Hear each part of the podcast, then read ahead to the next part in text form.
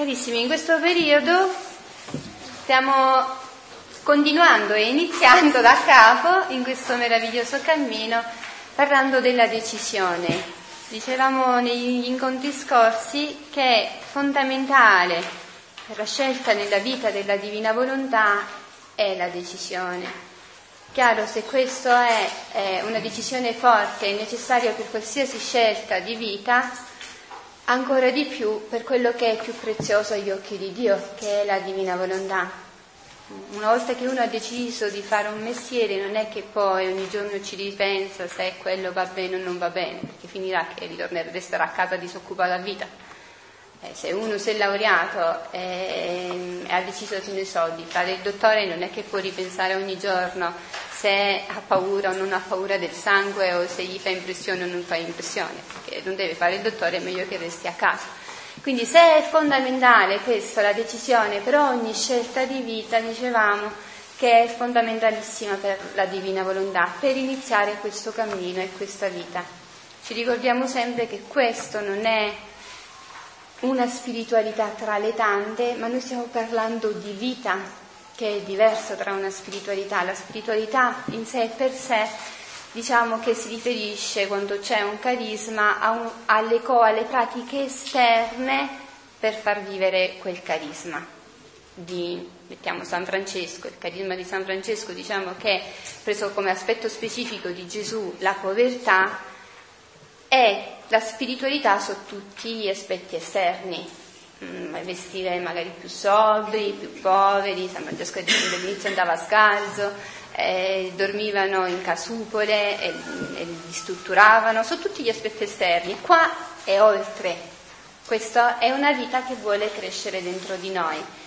Una cosa fondamentale perché questa vita cresca dentro di noi accanto alla decisione è l'attenzione. Una volta che io ho deciso di vivere nella vita della divina volontà, ho bisogno di attenzione. Attenzione nel riconos- di fare gli atti nella divina volontà e riconoscere eh, Dio in tutto ciò che facciamo. E in questo è facilissimo vedere se uno realmente, perché a parole siamo molto bravi, possiamo anche un, parlarne di divina volontà con un entusiasmo che arriva alle stelle, però poi nella vita pratica si vede che tutto questo grande entusiasmo poi non c'è, perché si vede magari vite tante distratte.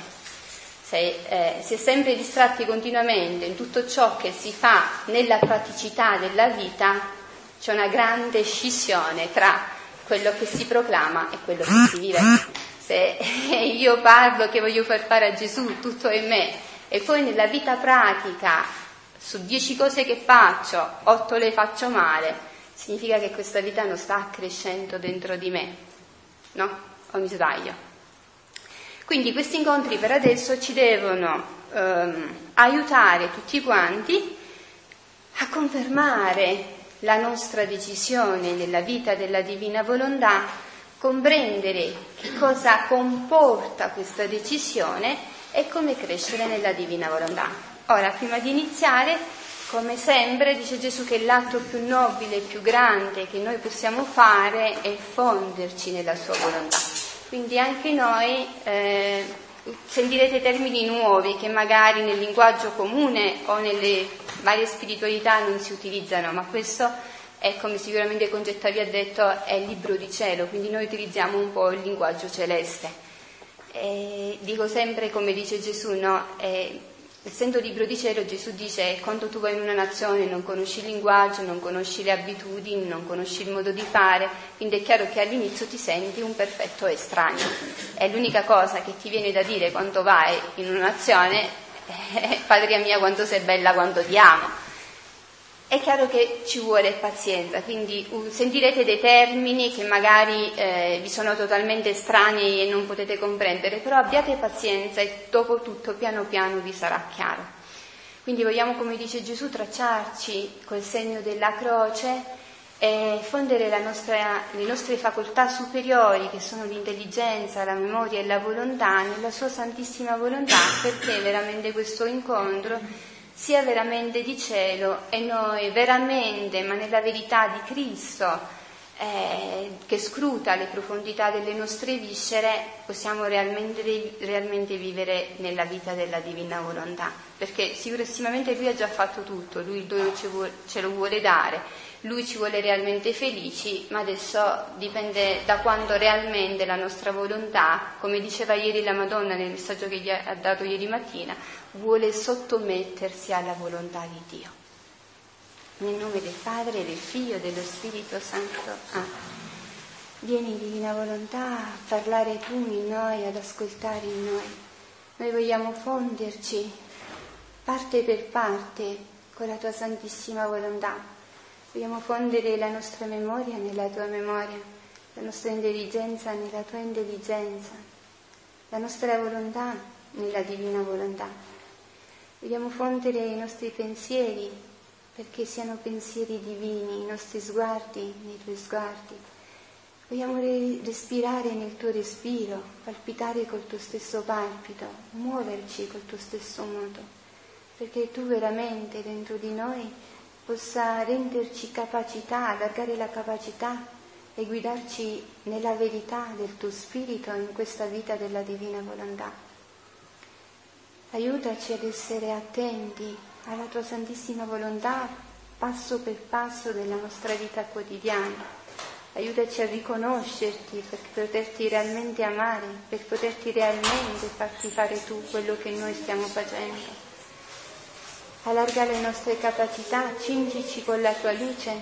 Vogliamo rivestirci di te, Gesù, e fonderci totalmente e completamente in te e attraverso tutti gli atti che la tua umanità santissima ha fatto, tutti gli atti di Maria Santissima, chiederti che venga presto a regnare la tua santissima volontà, prima sulla terra della nostra volontà e poi sulla terra di questa umanità che ha tanto bisogno di essere guarita, rigenerata, curata e risollevata. Vieni divina volontà, vieni tu a fare tutto in noi. Vieni tu a farci comprendere queste verità. Vieni tu ad alimentarci di te. Vieni perché noi possiamo realmente deciderci nella vita della tua volontà. Vieni, divina volontà. Vieni a respirare nel nostro respiro, a palpitare nel nostro cuore, a circolare nel nostro sangue a muoverci nel nostro modo, ad ascoltare col nostro udito, a parlare nella nostra parola.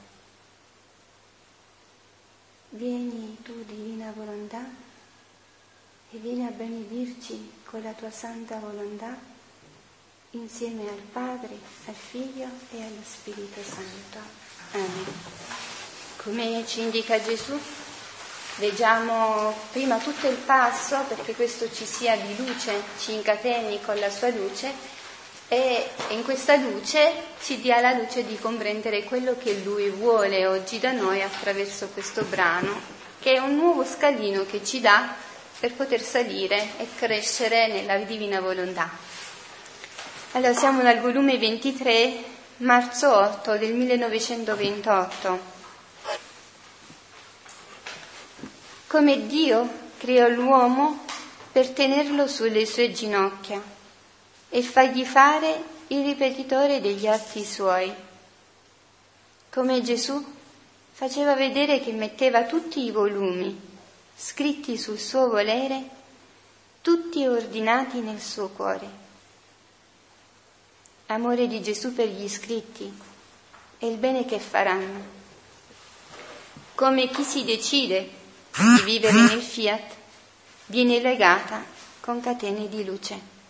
Tutto questo per i nuovi, questi titoli non li ha dati Luisa, sono una sintesi del brano che si sta per leggere, hanno preso le cose più importanti, chi ha un po' rimesso in ordine gli scritti e, mm, e fa tutta una sintesi, già quindi dalla, da, questo, da, questi versetti comprendiamo che cosa, eh, di, di che cosa parleremo. Quindi parliamo, oggi parleremo del perché Dio ha creato l'uomo, dove l'aveva messo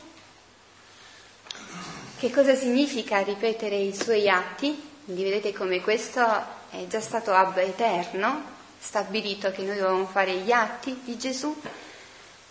E l'amore immenso che Gesù ha per questi scritti, che cosa sono questi scritti per Gesù, quindi che cosa dovrebbero poi di conseguenza essere per noi, e il bene che faranno prima di tutti a noi, che oggi abbiamo la grazia di poterli leggere, e poi a tutta l'umanità.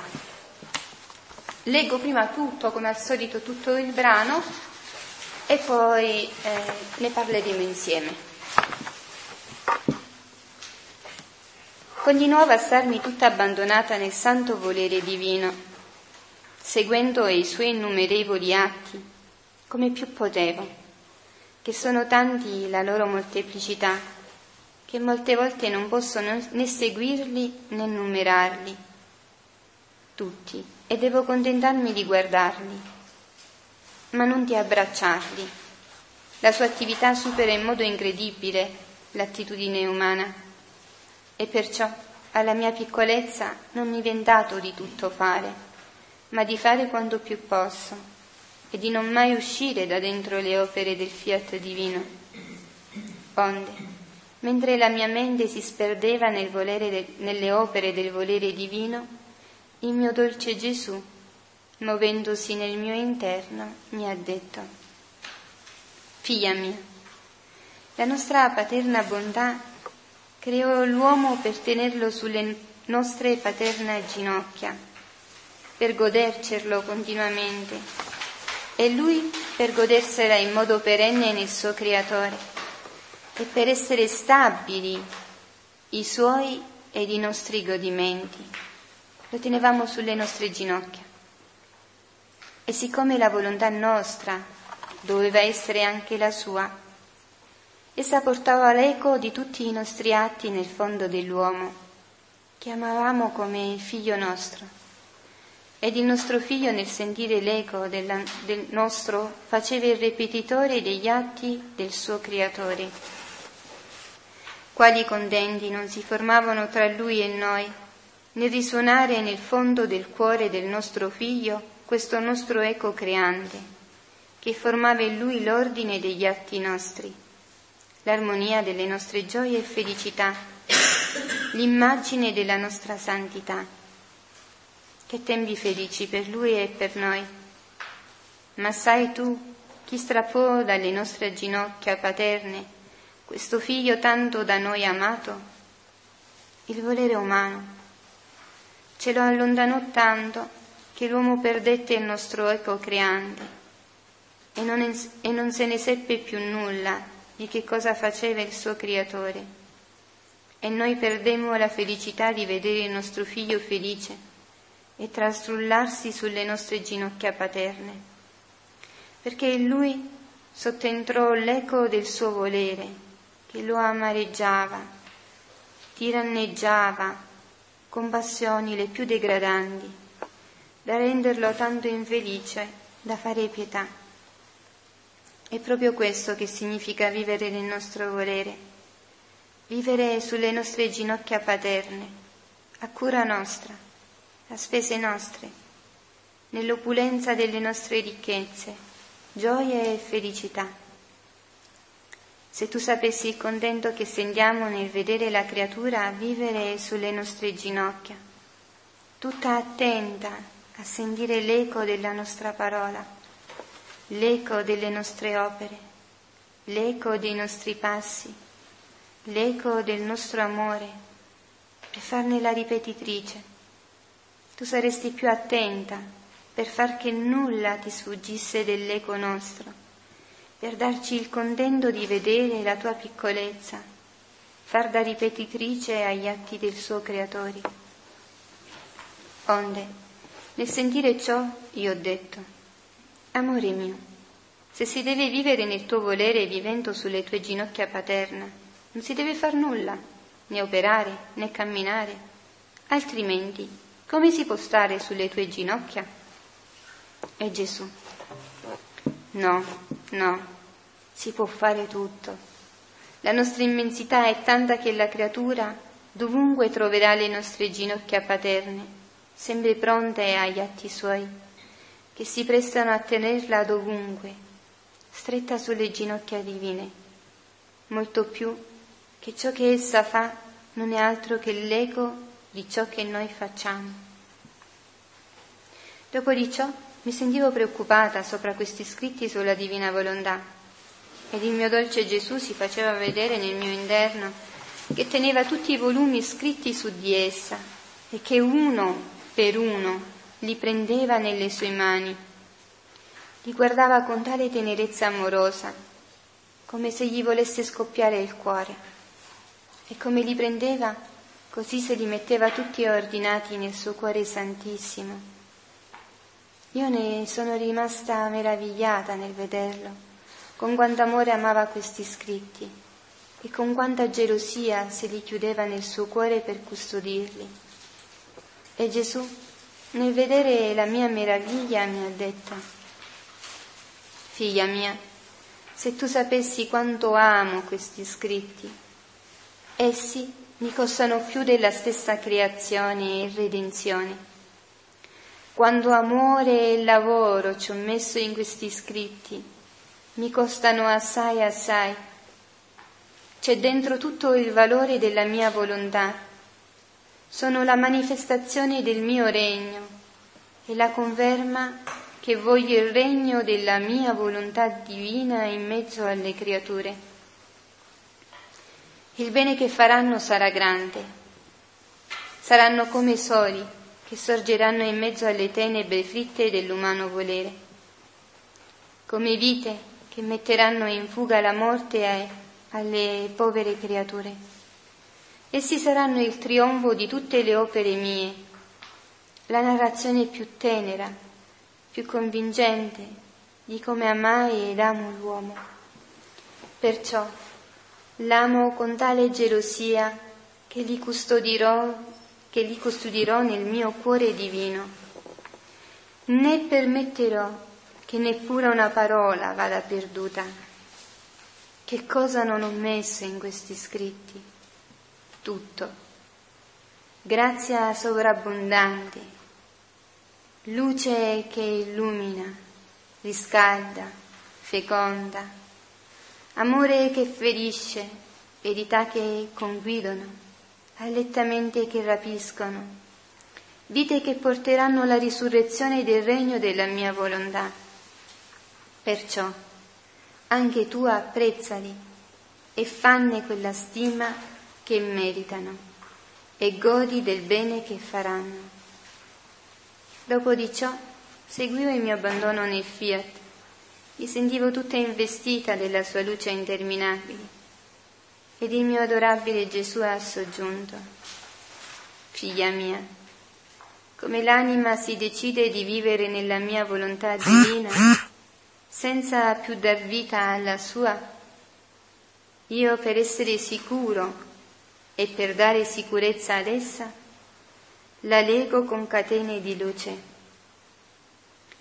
E faccio ciò per non togliere il libero arbitrio, dono datole alla creatura nella creazione. Ciò che io do una volta non tolgo, meno che la creatura essa stessa non rigetti i doni miei. Perciò la lego di luce, che Volendo se ne può uscire quando vuole, ma per uscire deve fare uno sforzo incredibile, perché queste catene di luce investiranno gli atti suoi e in ogni suo atto sentirà e vedrà la bellezza, la grazia, la ricchezza che questa luce comunica ai suoi atti.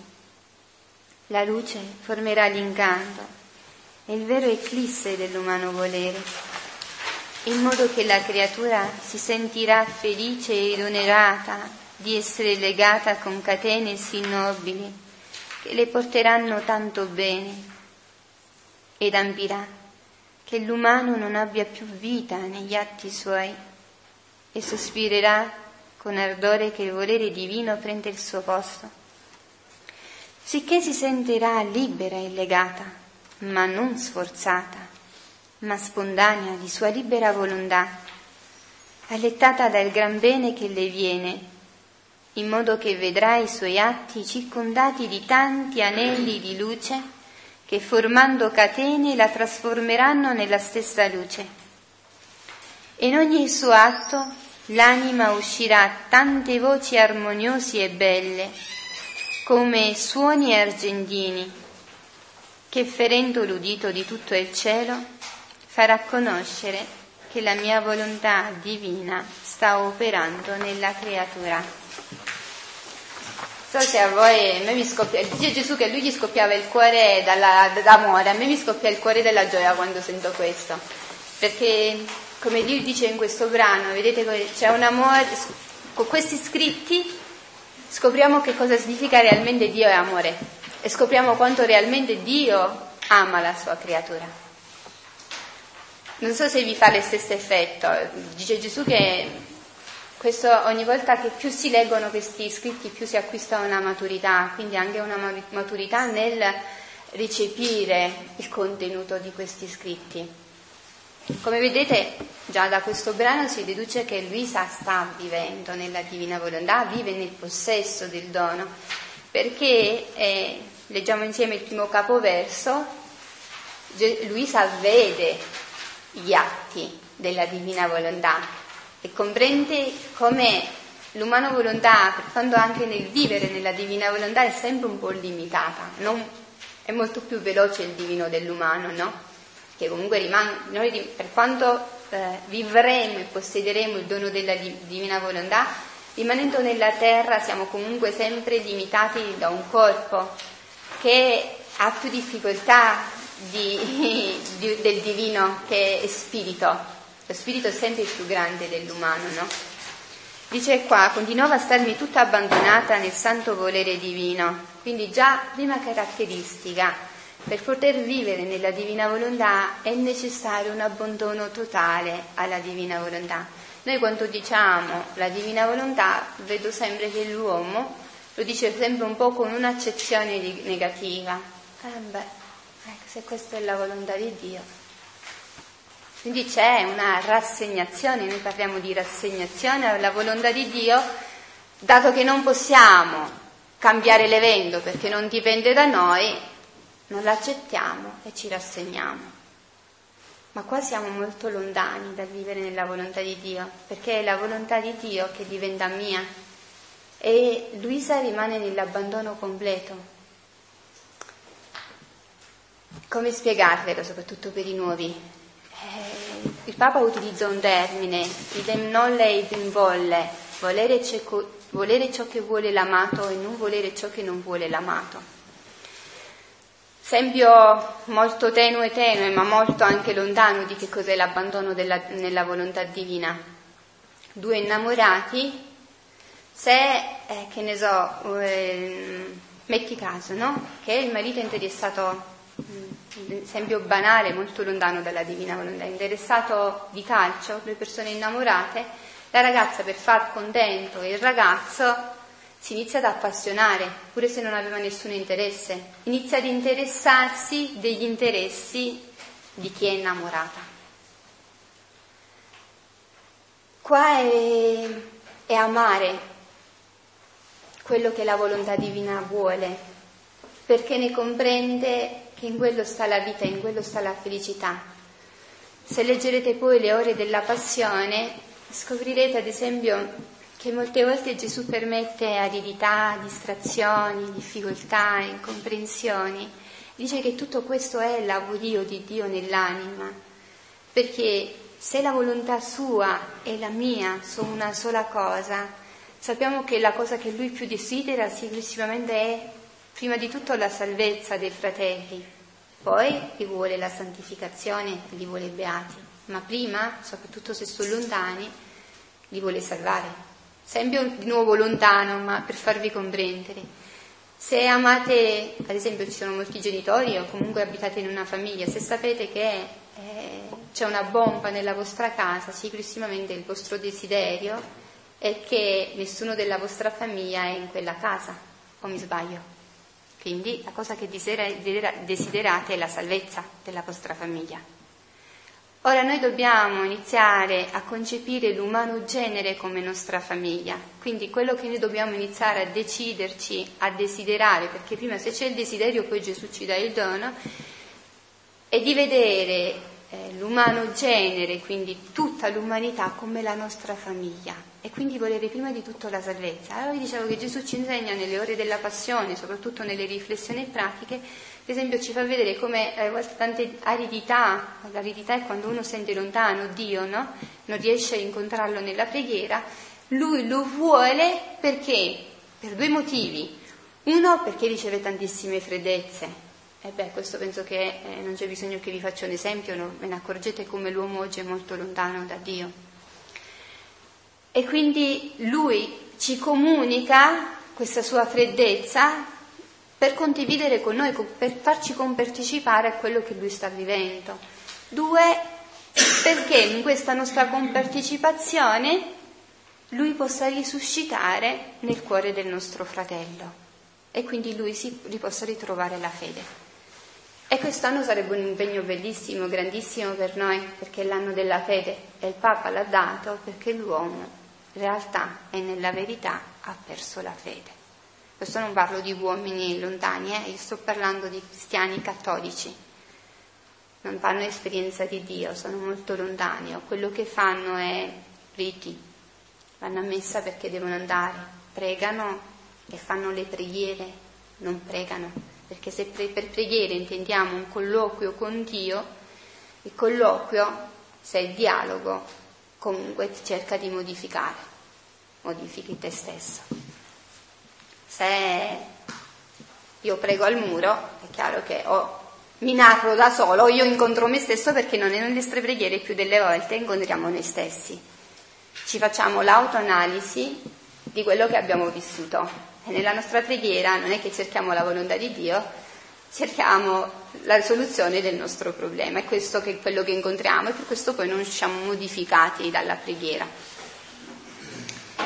seguendo i suoi innumerevoli atti come più potevo. Quindi già Luisa qua fa vedere che col possesso, questo non avviene solo per Luisa, avverrà pure per ciascuno di noi, quando possederemo il dono della divina volontà. Ricordatevi che c'è una differenza tra chi è all'inizio della conoscenza della divina volontà, tra chi, come forse immagino la maggior parte di noi, sta iniziando a fare gli atti nella divina volontà, ma adesso il dono ce l'abbiamo soltanto in prestito, per cui eh, facciamo un atto divino e un atto umano e poi la differenza tra quanto possiederemo il dono. Qua Luisa possiede il dono, quindi noi arriveremo a questo punto quanto possiederemo il dono. Addirittura Gesù dice, dice in basso Luisa, che lei dentro di sé sentiva pregare Gesù, lei con le sue orecchie sentiva Gesù che pregava dentro di lei sentiva con le sue orecchie il palpito di Gesù. A volte non so se vi succede, no? abbiamo, questo lo possiamo capire quando abbiamo un po' di tachicardia, perché solitamente essendo atto involontario noi non sentiamo il cuore che batta, ma quando abbiamo un po' di tachicardia avvertiamo il cuore che batte un po' più velocemente. Immaginate, immaginatevi che Luisa questo lo sentiva sempre e sentiva che non era il suo cuore, che era il cuore di Gesù che batteva dentro di lei. Perché Gesù aveva raggiunto quella maturità dentro di lei, che era cresciuto nella sua pienezza e quindi viveva dentro di lei, come vuole vivere poi dentro di noi. Questo, questo qua dell'abbandono in Dio, no? Cioè seguire tutti gli atti della creazione, della redenzione e quindi più ti abbandoni nei suoi atti e più ti dimentichi di te stesso. Quindi dice più ti incammini nelle vie della mia volontà e più dice ti do, ti do ti, le conoscenze e quindi più ti do il possesso. Al contrario, quando faccio gli atti di, di volontà umana, metto i veli davanti agli occhi. Quindi per togliere questi veli più leggo questi scritti e più questi eh. veli vengono tolti per eh, riuscire a vedere con um, gli occhi della volontà di Dio. È chiarissimo, vi ha, vi, ha, vi ha rispiegato questo con un altro passo. Ha detto che così, eh, Giovanni, queste sono tutte risposte che ti stanno dando in continuazione alle domande precedenti. E dopo, dopo magari, eh, no, è meglio, così se hai dubbi possiamo aiutarci questi incontri servono per eh, continuare ad andare avanti nella divina volontà, no? È chiaro che all'inizio, essendo che eh, vita di, connessa tra atti divini o atti umani, e molti sono umani e pochi sono i divini, eh, quelli ottenebrano, visto come dice, ha detto con Gesù attraverso Domenico in un altro passo, noi mettiamo dei veli. Chiaro che quando tu metti in velo anche se io adesso sto mettendo una mano, metto un velo, la, la, la vista un po' si annebbia. E dice addirittura Gesù dice che ogni atto umano è tenebra, quindi mi oscura e mi porta sempre più lontano. La risposta sta che più atti divini faccio, più luce ho, questa luce mi viene sempre più incigantita attraverso le conoscenze che come abbiamo detto in questo brano al, eh, ci incatenano di luce e quindi fanno sempre più luce più è chiaro che mi avvicino alla divina volontà, più la sua volontà diventa la mia. Ma questo si ha nel camminare, nel possedere. Dobbiamo adesso avere la pazienza di continuamente camminare, di continuamente raggiungere il possesso. La loro molteplicità, che molte volte non posso né seguirli né numerarli tutti, e devo contentarmi di guardarli, ma non di abbracciarli. Luisa è come se vedeva, hm? dice Gesù in un altro passo, che tutti gli atti che lui ha fatto per noi stanno a noi come corona. Su. Quindi è come se lei vedesse tutti gli atti che Gesù ha fatto per lei, perché poi lo spiega, no? Ecco quando dice l'eco del passo, l'eco del respiro, l'eco della parola, quindi tutto quello che lui ha fatto per noi. È come se lei vedesse realmente tutto questo, è chiaro che eh, l'infinità eh, rimane infinito rispetto a quello che è nostro, che è finito. Infatti dice Gesù che man mano che noi raggiungiamo un numero di atti stabiliti, raggiunto quello atto, aumenta in noi la capacità di vivere nella divina volontà. Quindi praticamente dipende tutto dagli atti. Più atti facciamo, più lui a un certo punto aumenta dentro di noi la capacità. Come l'acqua calda, no? Metti l'acqua calda, il, il recipiente un po' si allarga, riesce più a contenerlo di più. Però se tu ne metti poca l'acqua, l'acqua eh, la, metti uno strato, è chiaro che non riuscirà mai ad allargare il contenitore. Quindi tutto dipende dagli atti da quando noi desideriamo unirci a Gesù e a vivere in questo dono. La sua attività chiaramente supera in modo incredibile l'attitudine umana e perciò la mia piccolezza non mi viene dato da tutto fare, ma di fare quando più posso e di non uscire da dentro le opere del fiat divino. Questo dovrebbe essere il nostro desiderio. Fare, non mi chiedo, perché sono troppo lontana ancora se devo fare tutti gli atti, un atto sì, un atto no, e se durante quello stesso atto lo devo continuamente ripetere. È un bisogno, è una necessità perché è quello che mi dà vita divina. Ogni atto è una vita divina che, che io faccio e ogni atto io cresco. Ogni atto che, ogni atto che io non faccio eh, mi fa diminuire in questa vita divina che non mi lascia al punto dove sono. Perché essendo che aumento le tenebre dentro di me con gli atti umani, mi rende sempre più difficoltoso fare gli atti nella divina volontà. Ora, mentre la mia mente si sperdeva nelle opere del volere divino, il mio, il mio dolce Gesù, muovendosi nel mio interno, mi ha detto, figlia mia, la nostra paterna bontà creò l'uomo per tenerlo sulle nostre paterne ginocchia, per godercelo continuamente e lui godersela in modo perenne col suo creatore e per essere stabili i suoi e i nostri godimenti lo tenevamo sulle nostre ginocchia. Quindi, prima motivazione per cui perché Dio ha creato l'uomo. Uno, per amore e per amarlo. Dia, tu quando vuoi avere un contatto più vicino con Emanuele, dove lo metti? Eh, però eh, lo tieni in braccia. Sulle ginocchia significa tenerlo in braccia che se tu, devi, se tu sei seduta lo devi sedere, anche se lo vuoi tenere il cuore lo devi sempre tenere in braccio sulle ginocchia. Quindi è proprio per avere un contatto intimo che Dio voleva con la sua creatura. E in questo non è che godeva solo lui. Questo amore si riversava nella creatura ed era stabile, sempre. Partecipare alla sua vita intima, alla vita intima della Santissima Trinità, perciò ci ha creato Dio per conoscere, per servirlo e per partecipare a questo amore divino che va dal padre al figlio e dal figlio al padre, quindi lo riversa anche in noi. Sulla creatura. Sulla creatura. Questo non lo possiamo comprendere, no? Perché, diciamo così, quando una persona si sente appagata, realizzata, al di là se poi le cose esterne gli vanno bene o non bene, quando? Quando la persona dice in questo momento sono felice?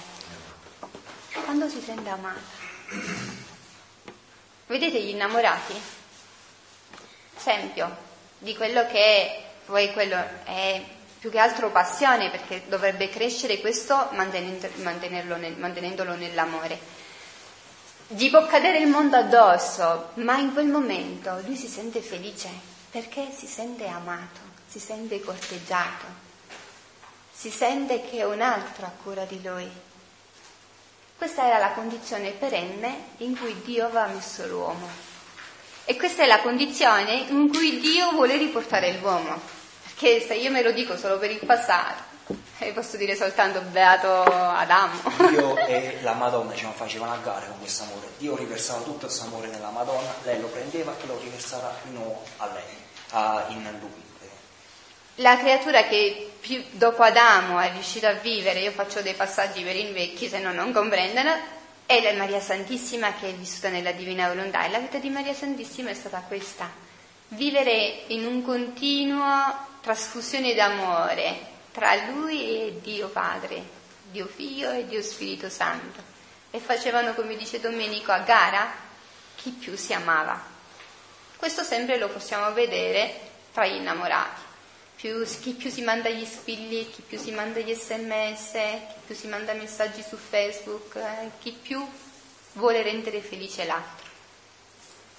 Ora, ripeto, quella condizione dell'inno- dell'innamoramento è una condizione troppo transitoria per l'uomo, perché poi passando nell'amore questo un po' svilisce, no? E eh, invece questa condizione perenne in cui Dio ci vuole mettere. E siccome la volontà nostra doveva essere anche la sua, essa portava l'eco di tutti i nostri atti nel fondo dell'uomo, che amavamo come figlio nostro, e il nostro figlio, nel sentire l'eco nostro, faceva il ripetitore degli atti del suo creatore. Vedete qua, chi magari si può eh, interpretarlo male. Qua non c'è una depersonalizzazione dell'uomo, eh? che non è che eh, l'uomo come una marionetta faceva quello che voleva fare Dio e quindi diventava semplicemente un eco. Qua è, è perché dobbiamo avere una visione di tutti i 36 volumi.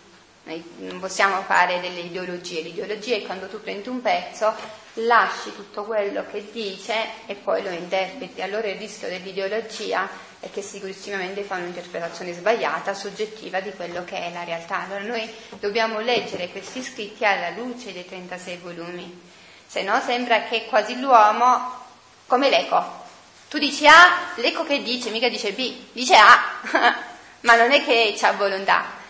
Qua invece è l'uomo, unendo la sua volontà e facendo quello che Dio ha fatto per lui, lasciando la propria personalità, si sente felice. Quella felicità lo, se- lo fa sentire realizzato, non eh, spersonalizzato.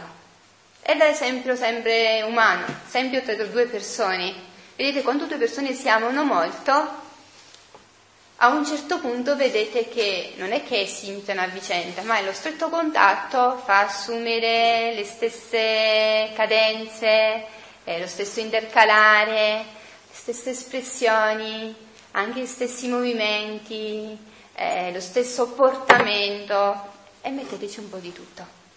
Dice, no? Il vero vivere nella divinità dice che uno è l'atto, uno è il modo, uno è la vita e uno è l'eco. Quanto. Eh, sì.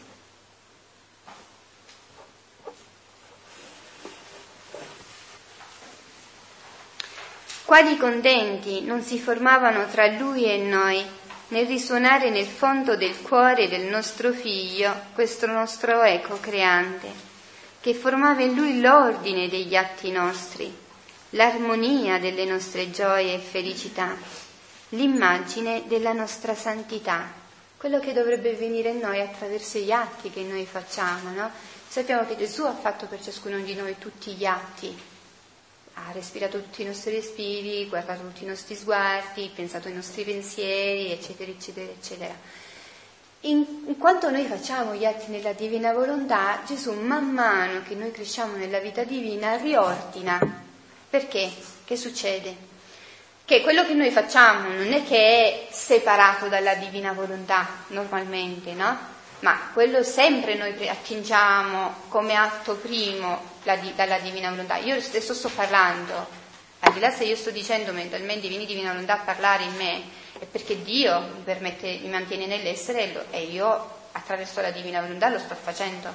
Solo che io se non lo chiamo, non lo riconosco, ne abuso e sono un ladro della divina volontà, cioè mi prendo quell'atto facendolo mio. Però che succede? Che facendolo io, senza il riconoscimento della divina volontà, tutti questi atti sono tutti disordinati.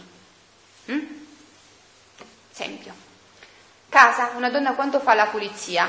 Vuole fare la pulizia? Tu quando entri in una, una, una, mm, una casa dove la donna sta facendo la pulizia ti metti le mani nei, nei capelli perché dici, tranne Giambao. perché dici, mamma mia che disordine, c'è una, un disordine assoluto, no? Sposta i mobili, mette tutto al centro, metti tutto nel corridoio, sembra una confusione che tu dici ma che sta facendo o sta smantellando casa, che sta facendo? Allora, praticamente noi che facciamo con gli atti nell'umana volontà? Mettiamo tutto in disordine. Ora immaginatevi che la donna non metta mai a posto, dopo la, quella pulizia, dopo aver fatto la pulizia non metta a posto. Hm? Rimane un disordine senza fine. Immaginate che questo lo fa tutti i giorni e tutti i giorni dell'anno. Immaginatevi il disordine che c'è dentro quella casa. Così dentro di noi. Perché tante oppressioni, tante tristezze, tante incomprensioni, tante distrazioni, tante cose che non vanno? Perché facciamo i nostri atti quotidiani e normali sempre disordinati. Che servono gli atti nella divina volontà e perché ci vuole poi tanto tempo perché noi manteniamo l'atto continuato nella divina volontà? Inizia a mettere in ordine i nostri atti. Ora è chiaro che se io da quando sono nata adesso ho fatto un miliardo di atti di umana volontà, è chiaro che Gesù, ma per mettere in ordine tutti questi atti nella, in umani, in divini, ci vuole molto tempo. Dice Gesù che dovremmo fare tanti atti divini per quanti atti umani abbiamo fatto. Capisci Giovanni? Per questo tu senti che c'è la differenza. È chiaro che c'è la differenza perché noi abbiamo fatto tantissimi atti umani. Quindi se me l'ha fatta conoscere sono sicuro che vivrò almeno 80 anni. Però dice Gesù che un'ora può valere un secolo, un'ora di vita vissuta come possedimento nella divina volontà vale un secolo, vale un secolo d'amore, un secolo di penitenza, un secolo di sacrifici, un secolo di opere, un secolo di miracoli, un secolo di che vuoi tu. Mm? Un'ora.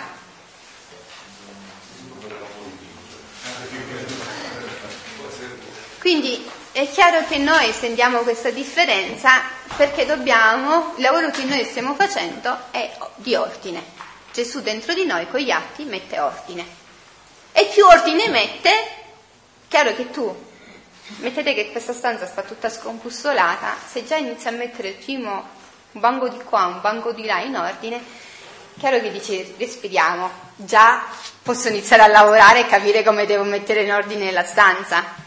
Dice basta iniziare da un punto. Eh, iniziamo da un punto, mettiamo in ordine un punto e poi man mano facciamo tutto il resto. Chiaro che gli atti nella divina volontà iniziamo a fare gli atti nella divina volontà e come dice Luisa facciamone il più che possiamo. Poi col possesso del dono, questa sarà la nostra natura, perché è nostra natura? Perché è dentro di noi la divina volontà, non è che viene una cosa che viene dall'esterno e che viene dentro di noi, è dentro di noi. Ma siccome noi l'abbiamo schiacciata e sopperita con gli atti dell'umana volontà, sta facendo un po' di spazio per come può per venire su alla galla e crescere, sta sgomitando per crescere dentro di noi. E tutto questo dà gioia, dà felicità. E più tu vivi nella divina volontà, più senti questa gioia, questa felicità crescere. E più ti viene facile fare quegli atti nella divina volontà. Il difficile è l'inizio, ma questo per tutto. Quando inizi a guidare, per quando inizi un lavoro, per quando ti trasferisci, tutto è difficile per l'uomo, perché l'uomo è un animale abitudinario. L'uomo qua perché va sotto stress? Quando cambia la, sua, la sua quotidianità, le sue abitudini normali. Subito va in depressione, sotto stress, sta più nervoso. La cosa che, una cosa volevo dire, insomma, che viene molto facile farla quando si fanno cose superficiali, quella è la difficoltà che trovo molto io. Quando invece fa, si fanno cose più importanti, insomma, che può essere colloquiare la persona, insomma, o fare una, una relazione tecnica, ma voglio dire una cosa per stare nel mio settore. E uno riesce a fare meno pianti. Quindi te l'ho detto, te l'ho. Te l'ho spie- eh, infatti te l'ho spiegato già l'altra volta, mi avevi fatto la stessa identica domanda. E vorrei superare questo scopo. Quando ci riuscirai? Piano piano. Inizia a scrivertelo, magari. Mettiti un segno che... Perché poi cioè, gli altri divini, li vedo che fanno pure i loro frutti, perché all'improvviso prendono quegli, quei momenti di gioia, dove eh, bravo. e tu capisci che non viene da te. E tu dici non è normale, non c'è nessuna condizione esterna. Allora ci dipendi di non aver fatto magari due ore fa, bravo. sei stato concentrato a fare quella cosa, non aver fatto magari attenzione a... Ma questa crescenza negli atti diciamo così superficiali, ma che non è che sono superficiali, sono ordinari, chiamiamoli così, questo è il giusto termine, atti ordinari, muoversi, lavarsi, guardare, mangiare, dormire, sedersi, eccetera, eccetera, piano piano ti condurranno a quello che investe la capacità di entrare in relazione, perché noi quando entriamo in relazione con l'altro entra sempre l'umano, dove l'umano ha come sottostrato ehm, il farsi vedere che si è bravi, che si è intelligenti, che si è capaci.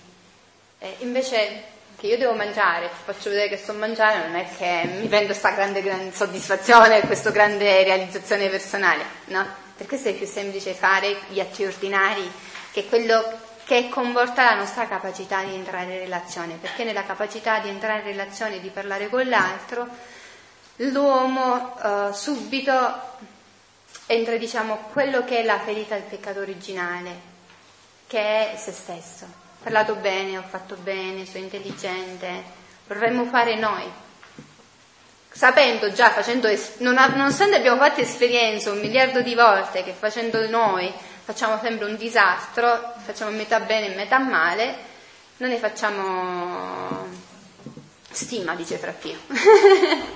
Però a volte capita che mentre diciamo stiamo facendo queste cose come dice ho fatto bene, però all'improvviso ti ritorna subito alla mente cioè nel momento in cui tu stai pensando a te La stesso, volontà. però diciamo subito come se uno si ripigliasse, dice aspetta, ma non l'ho fatto io. Perché se questo diviene solo se fai tanti atti ordinari, diciamo, no? Allora è chiaro che quello interagisce, perché è vita che è dentro di te. Sì, perché è come se stessi facendo quella strada e poi all'improvviso aspetta. Tu dici esci, aspetta, dice dove vai? Dice ma che, ma che stai facendo? Cioè, io dico man mano che, che si legge, man mano... Eh cioè, sì. Però certi giorni diciamo leggendo, ma trovi una felicità immensa, una cosa che ehm, quel desiderio, quella, quella forza, quella... certi giorni invece leggi come se, che, come se fosse che leggi tanto per leggere. Dice ma io non sto facendo bene, questo non lo sto facendo bene. No, ehm, a volte Come signore... diceva Gennaro l'altra volta, no? Dice io sto comodo sul divano e cioè, Ma noi, vedi, tutto questo sempre però ricerchiamo di entrare, perché è, è dentro di noi, essendo vita, eh, sentiamo questa vita, perché noi non ci pensiamo che l'umana volontà è vita, e questa è difficoltà. Tutto questo è sempre umano. Allora, come uscirsene da tutta questa situazione? Ma è Gesù che oggi vuole leggere così in me. E come te ne esci? Che io adesso sto leggendo qua, mi metti, mi metti a leggere a terra, per me è differente? Se io dico preferisco stare qua, se io devo stare seduta così e ci penso, o stare seduta così, alla punta, come dice Gesù, se per me non c'è indifferenza, è che Gesù vuole stare seduto così o vuole stare così è uguale, ma se per me è, c'è differenza tra leggere sul divano, sulla sedia, sulla punta della sedia, allora si cerca di fare un'ascesi e una purificazione personale con un impegno e inizio a sedere sulla punta della sedia. Poi quando mi stanco mi rimetto a posto, ma essendo che ancora non possediamo il regno della divina volontà dentro di noi come possesso, allora dobbiamo fare anche quello che viene chiamata ascesi, purificazione, che poi, in poche parole, è quello che Gesù gli ha fatto fare nei primi dieci volumi a Luisa. È Gesù che gli diceva, come stai comoda, mettiti sulla punta. È quello che dovremmo fare, non è che noi siamo risparmiati da questo, perché noi vorremmo arrivare subito al possesso, ma c'è anche tutto questo lavoro che dovremmo fare di purificazione. Ma questo lavoro di purificazione non è che viene fatto per frustrarci, per reprimerci o per privarci, no, è per robustire la volontà. La nostra volontà è debole, soprattutto la nostra volontà della generazione in cui viviamo adesso, è molto più fragile, ma questo tutti quelli che viviamo, eh, non è che è generazione da 8 a 8 anni, perché siamo abituati ad avere un poco tutti i comfort. Allora è chiaro che uscire dal caldo, dal freddo, se io adesso vado fuori, è chiaro che sento la differenza perché qua dentro c'è caldo. È chiaro che preferisco stare di qua che di là e faccio più difficoltà, magari mi ammalo anche più facilmente, ma perché viviamo ehm, in una generazione che ha un po' tutto. Capito? Quindi si fa più difficoltà e quindi la nostra volontà, però tutto, tutto questo la nostra volontà è molto più fragile. E tu già vedi, vedi anche te stessa, no? come io vedo già me stessa quando ero più piccola, magari, che ne so, 30 anni fa, magari non è che c'erano tutti i comporti che c'è oggi, a volte mancava l'acqua, a volte mancava la luce, per noi adesso è scontato che accendi, la, accendi il pulsante e c'è la luce, ma molte volte, 30-40 anni fa, la luce andava e veniva, dovevi stare col cero o con quella cosa a gas, no, col lumino. E non è che era per te una tragedia, se tu dovevi stare due o tre giorni. Oggi, se, eh, oggi che non ci siamo abituati oddio, se manca la luce, e internet, e la televisione, e la radio, e per cucinare, e per tutti, ma perché questo, ti ripeto, il problema è che noi siamo abituati. E avendo tutti questi comfort, è chiaro che facciamo un poco più resistenza, più difficoltà. Ma questa, la Divina Volontà, non è che ci toglie tutto il lavoro di purificazione e di ascesi che dovremmo fare, anzi, forse noi la dovremmo fare molto di più di Luisa, perché Luisa, siamo, siamo nel 1900, non è che aveva tutti i viaggi e tutte le comodità e tutto il benessere eh, che oggi, ad esempio, io vedo il padre, il padre quando racconta un po' la sua adolescenza, la sua fanciullezza, a me mi pare che si parla del 1500, non che parla di 50 anni fa, perché io ho vissuto in un contesto che tutto questo non c'era, io, io sono cresciuta in un contesto in cui i termosifoni c'erano sempre, l'acqua c'era sempre, la luce c'era sempre, apri l'acqua calda e c'è l'acqua calda, apri l'acqua fredda e c'è l'acqua fredda, lui mi dice che 40 anni fa andava con la mamma a prendere l'acqua dalla, uh, dalla fonte, per me questa cosa è quasi utopica questa per me appartiene al 1500. Mm? È questo. Quindi è chiaro che mentre a loro tante difficoltà non c'erano, per noi, che siamo abituati ad avere tutto, è più difficoltosa. E quindi abbiamo bisogno di fare questa ascesi. Io non mi pongo il problema, io mi pongo allora su un, solo il problema mi pongo. Lo voglio fare, però se mi accorgo di stare abbastanza comoda, per me è una tragedia mettermi sulla punta della sedia o sedermi sulla sedia. Se per me mi costa fatica, allora lo devo fare, perché mi potrei cullare e dire, ma Gesù che vuole stare bello comodo in me. E allora, allora qua faccio discernimento, capito? Ma non mi faccio un problema, non entro nell'umano, perché Satana sempre mi vuole fare l'umano, sempre mi vuole fare rientrare e ripiegare su me stessa per farmi uscire dal fiat supremo.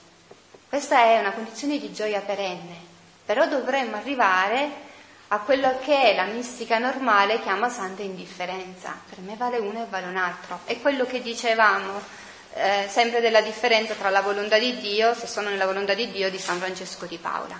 Sono, se io so che quello è il contrario, quello contrario che sto facendo è il contrario di quello che Dio lo vuole, sono pronta a farlo subito.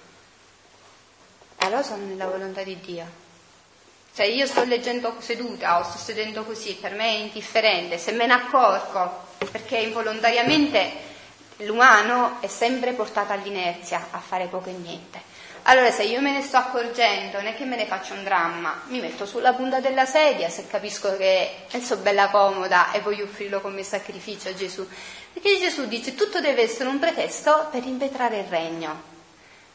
Allora se per me è indifferente, anche se è indifferente e me ne accorgo perché evidentemente Gesù me, ne vuole far accorgere, utilizzo quell'occasione di dire Gesù mi sento adesso sulla punta della, della sedia perché voglio che tuo, il tuo regno venga presto sulla terra. E me ne esco dall'umano, capito? È semplice uscirsene dall'umano. Altrimenti se noi restiamo in quella condizione di umano, quello ci porterà poi a perdere un sacco di tempo a vedere quello che stiamo facendo come lo stiamo facendo e non fare quello che dobbiamo fare. È tutta una perdita di tempo. Uno fa discernimento, valuta la sua condizione, se per lui è indifferente o è differente. Eh, io l'ho visto l'altro giorno da noi no, che eh, si è rotta la tubatura e è venuta a mancare l'acqua. Eh, non era una tragedia, però tu sentivi la difficoltà che non c'era l'acqua. Allora Signore, questo permette per, vedi, per vedere eh, quando tu tieni o non tieni una cosa. Dopodiché tu dici bene, utilizzo quella situazione perché venga presto il regno della divina volontà sulla terra. Semplice, sto tranquilla e serena. Il problema è quanto desidero che venga presto il regno della divina volontà e come utilizzo tutto quello che mi succede come un pretesto. E questo ti fa stare bella, tranquilla, nella pace. Questo ti porta un po' all'uscire dal turbamento. Sì. Vorrei capire, ma è perché per offrire come sacrificio il fatto di mettersi seduto sulla sedia? Mi spiego. Per rafforzare sempre la propria volontà. Per darci, diciamo, Gesù viene a dormire, riposare in noi. Sì. Eh, mica ci possiamo mettere a terra, eh. sul pavimento si facciamo. Quindi più, cioè, dire, fino a che punto dobbiamo arrivare? Allora, tu devi fare discernimento, no? Devi fare discernimento su questo. Gesù non ti chiede quello.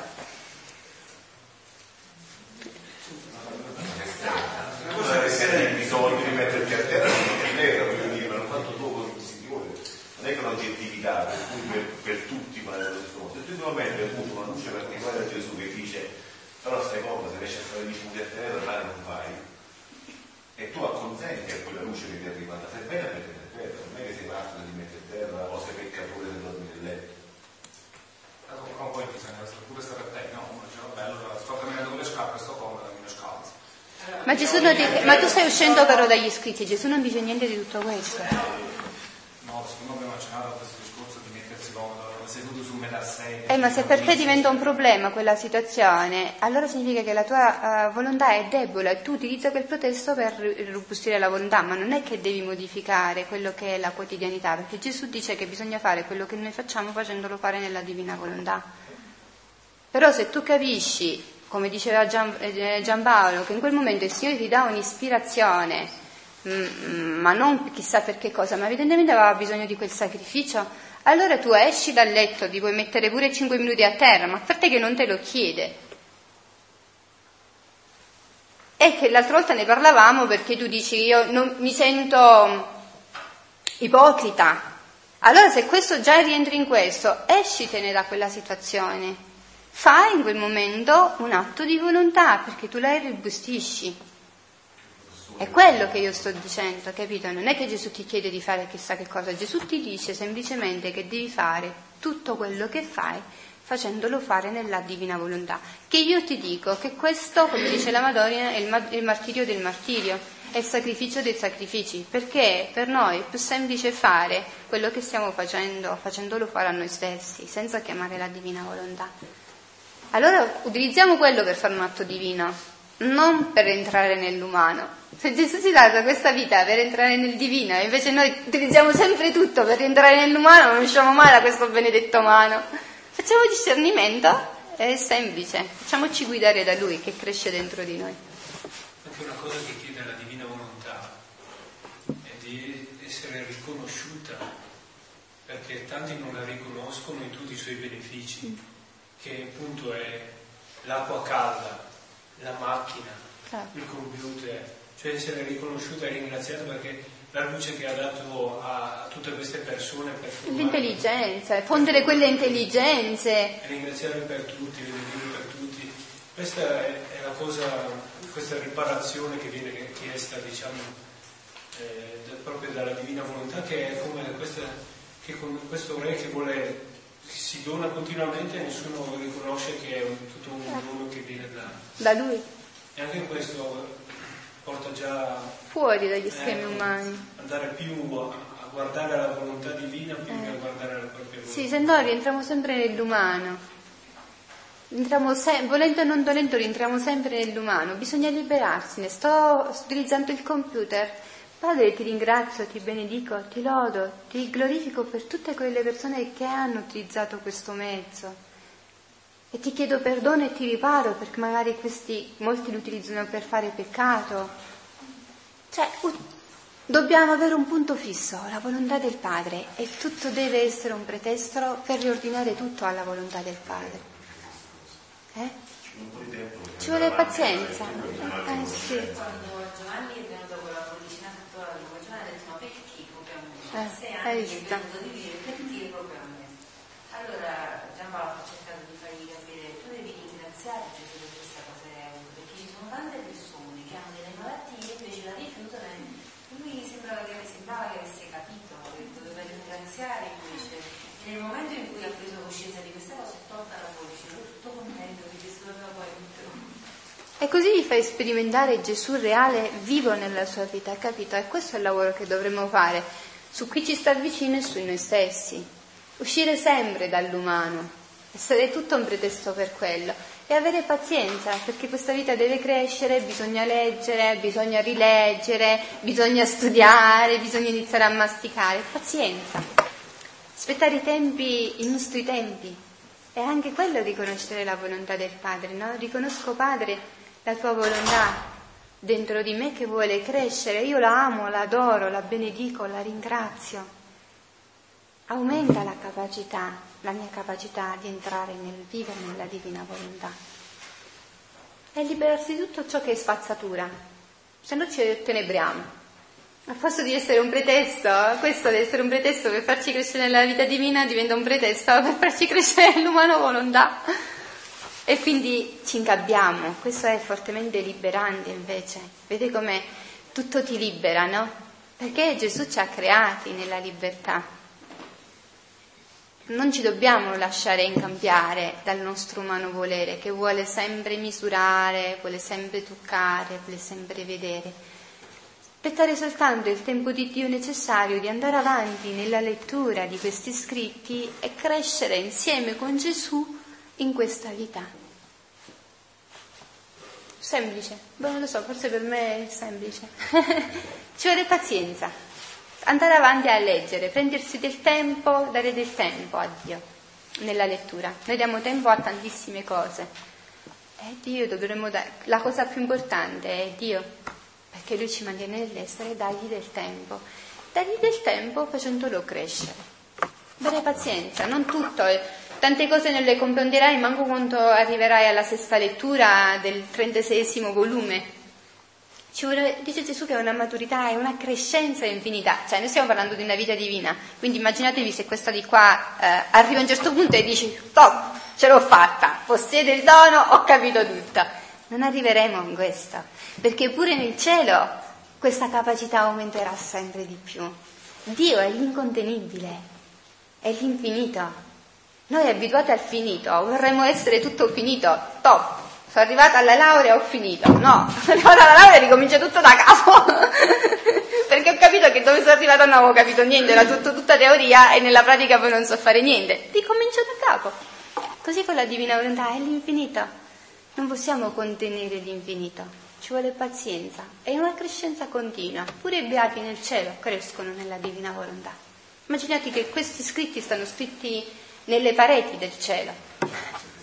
Quindi, beh, meglio che iniziamo a leggere adesso, no? per già portarci un po' avanti in questa vita.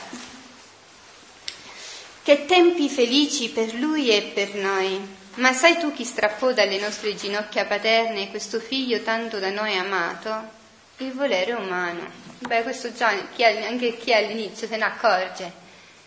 Perché l'umano sempre vuole tappare, vuole sempre costringere, vuole sempre Dominare. dominare. Ma ti toglie la luce l'umano. Il divino è luce. L'umano è tenebra. E tu quando fai un atto umano, un atto ti ottenebri. E quindi hai sempre più difficoltà, sempre più resistenza, sempre più, sempre più la tua vista diventa opaca. Noi dobbiamo togliere i veli. Questo è il lavoro, è il lavoro smaltimento dell'umano. Sai quelli che ci stanno smaltimenti di rifiuti? E noi dobbiamo fare smaltimenti di rifiuti umani. Addirittura se, leggete le lettere di Luisa, Luisa chiama l'umana volontà cenci del diavolo. Perché se tu vedi, il diavolo ti porta sempre a stare oppresso, triste, logorato, oddio, ho parlato, come ho parlato, ho parlato bene, non ho parlato male, ho fatto brutta figura, ho fatto bella figura, è sempre un logorio. E di una situazione magari eh, buona, bella, l'umano è capace di renderla un incubo. Infatti dice che ogni atto di volontà umana aumenta sempre la distanza tra Dio e l'uomo. È come se tu noi siamo i raggi del sole, se tu li potessi tagliare questi raggi del sole, man mano diventano sempre più duri, sempre più tenebre, si spengono. Eh sì.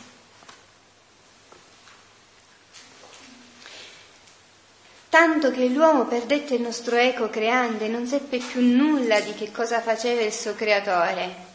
Eh, oggi ne, di questo noi siamo nella pienezza totale, non sappiamo proprio più nulla manco di Dio, no? di quello che fa Dio.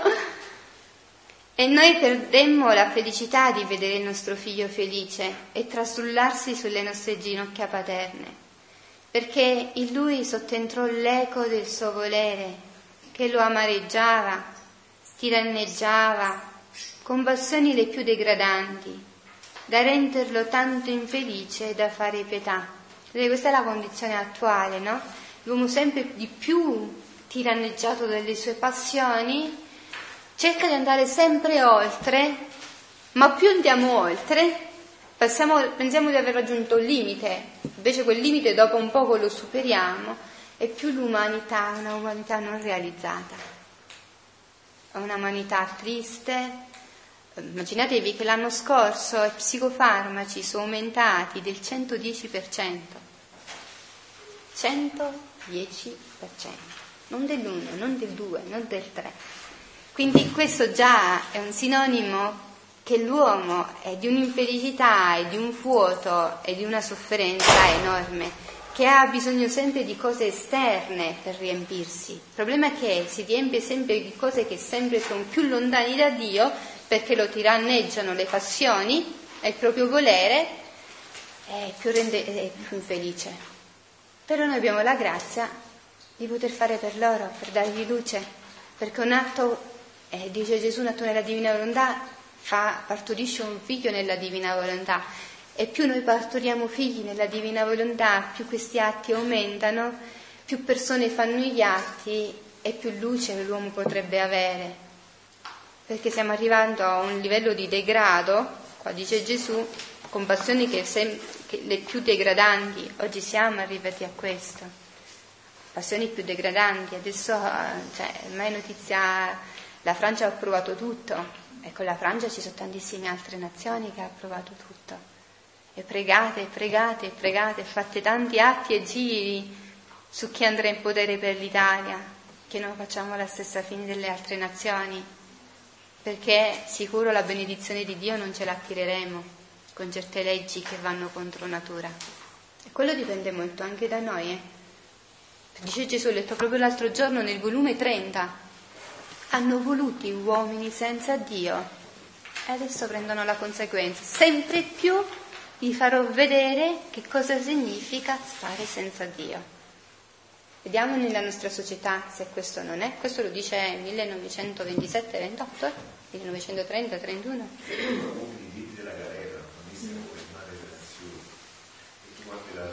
Immagina di oggi. Un'altra cosa bella la dice, dice che l'ha paragonato all'epoca si presume che dovrà succedere un evento paragonabile al... Eh ma quello, quello è sicuro. Per questo noi sappiamo che eh, Dio non permetterà mai, ha permesso che Satana entrasse nell'Eden terrestre, quindi paradiso terrestre, ma dice non permetterò assolutamente che entri nel regno della divina volontà. Madonna Meggiugori ci ha detto che quando ci sarà il tempo dei dieci segreti, il tempo di Satana sarà finito. Per questo è così agguerrito in questi tempi. Ora ormai tutti sappiamo, perché penso che conosciamo tutti Meggiugori, sappiamo che quel benedetto di Padre Pider, che Dio ce lo tenga a lungo, ma non è che può cambiare mille anni, non è Matusalemme. Quindi, essendo che ormai la sua condizione è stabile perché non si può più ritirare, è decreto di Dio che lui dirà i segreti eh, di Meggiugori, tirate un po' le somme e vedete quanti tempi sono abbastanza stretti. Eh, siamo sulla vicina sulla settantina. E io le ultime volte che ho visto l'ho visto anche fisicamente molto provato, molto più invecchiato. Ma dovrà dire i segreti, quindi Gesù a Luisa più volte fa vedere come il numero 40 è un numero biblico e come tutto sempre è avvenuto all'interno dei 40 anni.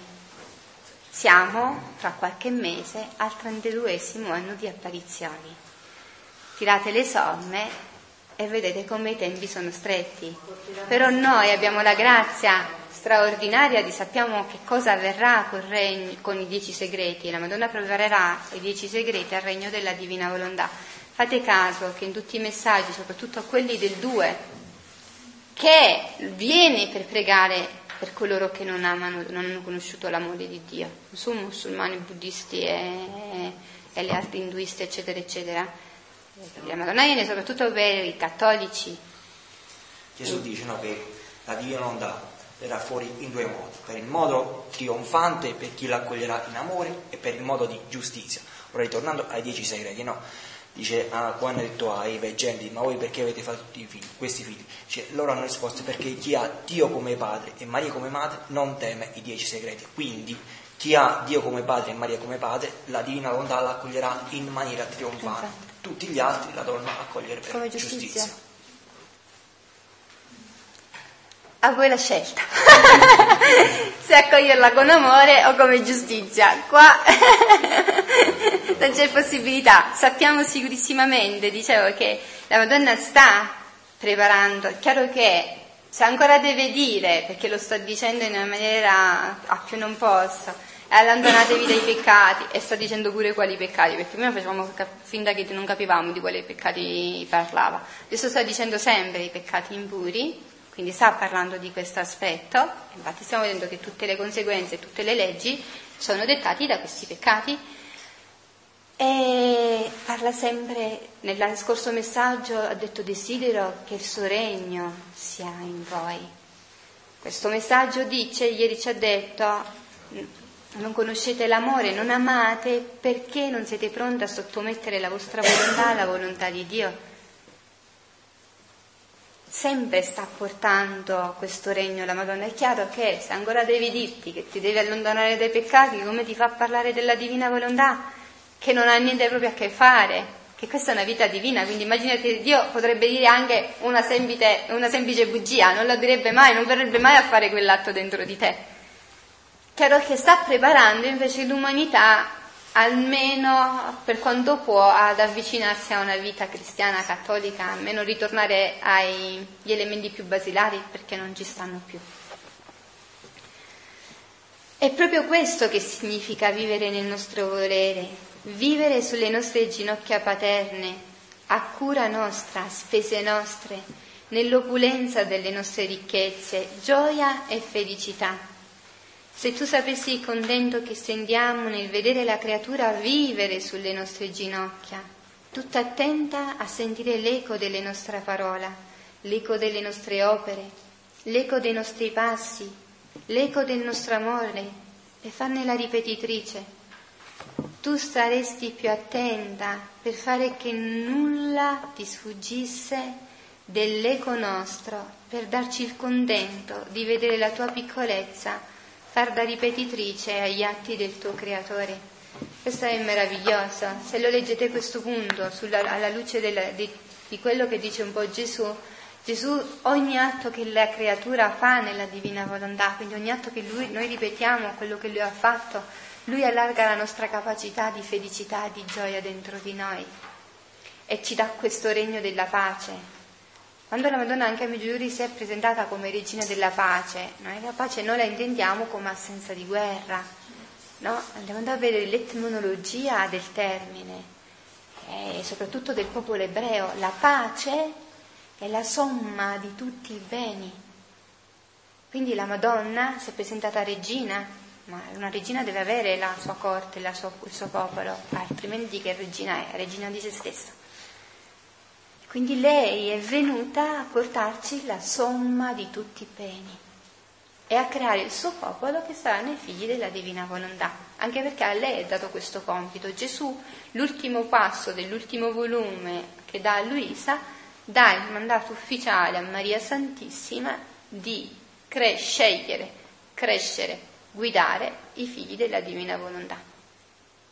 Tanto che io ripeto sempre questa espressione perché è la più bella in assoluto a me, mi piace enormemente, lui cederà il suo posto in cielo a coloro che vivranno la divina volontà nel cuore di Maria Santissima. Non so se vi deve dare altro, ditemelo. Se addirittura vi cede il suo posto in paradiso, se volete altro ditemelo che magari gli faccio una richiesta scritta, perché lui ha detto che più di questo non poteva dare all'uomo. Onde nel sentire ciò che ho detto, ciò che io ho detto, amor mio, se si deve vivere nel tuo volere vivendo sulle tue ginocchia paterna, non si deve far nulla, né operare, né camminare, altrimenti come si può far stare sulle tue ginocchia? Gesù gli fa fare le domande a Luisa perché cioè, per noi glieli suscita sempre, perché noi se no noi avremmo fatto una tragedia. Non avremmo mai andati oltre a un passo di quello che leggiamo, perché dice, vabbè, sto tranquilla e serena, ho fatto tutto, ma mi siedo, ah, che bello! e non faccio niente. E Gesù risponde e vediamo come risponde. Uh, vado un poco, poi mi fermo un po' più grande perché il tempo è tiranno. Vedete come dice Gesù, come diceva Luisa, no? Qua non riesco ad andarci dietro, so già letto, dice 20. Quindi vado un poco più avanti e mi fermo poi per un pezzo più lungo. Ho, si può fare tutto, quindi si può parlare, mangiare, camminare, parlare, guardare, leggere gli scritti, si può fare tutto. La nostra immensità è tanta che la creatura dovunque trovava le nostre ginocchia paterna, sempre ponda agli atti suoi, che si prestano a tenerle dovunque, stretta sulle ginocchia divine, molto più che ciò che essa fa non è altro che l'eco di ciò che noi facciamo. È la divina volontà che ci segue passo passo tenendoci nelle sue ginocchia in tutto quello che noi facciamo. Gesù spiega in, al volume 11, no? dice ma tu pensi, perché lui si, gli si poneva il problema, nella vita di Nazareth nascosta, dice Gesù come interveniva la propria divinità nell'umanità, perché noi sappiamo tutto ciò che l'umanità santissima ha fatto di Gesù. Beh, il falegname ti dice che il lavoro del falegname tu non è che te lo devono scrivere i evangelisti, tu sai su per giù che cosa fa un falegname, no?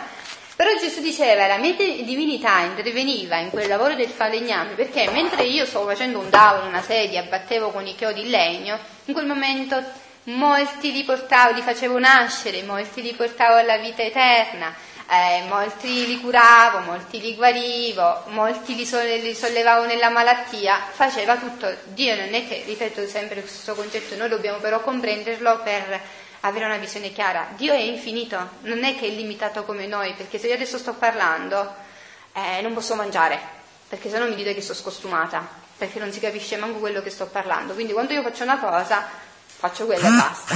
Se sto qua dentro non posso essere a carpinone, perché posso essere solo qua. Ma Dio è infinito, quindi contemporaneamente nel fare una cosa faceva tutto il resto. E questa è la divinità che interagiva nell'umanità di Gesù, che non restava ferma a un fatto contingente concreto che, che stava facendo, ma oltre a quello si fa. Ecco perché noi, questo per chi legge di più, venitemi a parlare in me, Padre voglio darti la gloria per tutte quelle persone che nel parlando non solo non ti danno gloria, non solo non ti riconoscono, ma addirittura ti bestemmiano, ti oltraggiano, utilizzano il tuo nome in vano, ti chiedo perdono per loro. Io mi posso unire a questo atto divino e quindi il mio parlare dà gloria a Dio per tutte le parole che si dicono per tutti gli uomini di tutti i tempi, perché sento la divina volontà e sento Dio che non, per Dio non c'è tempo, non c'è passato, presente e futuro, sente tutto presente, perché se no Dio ci sarebbe il divenire. Il divenire significa imperfezione, significa crescenza e decrescenza. Ma Dio non può esserci questo, se no sarebbe, verrebbe un att- meno un attributo di Dio che è onnipotente, onnisciente.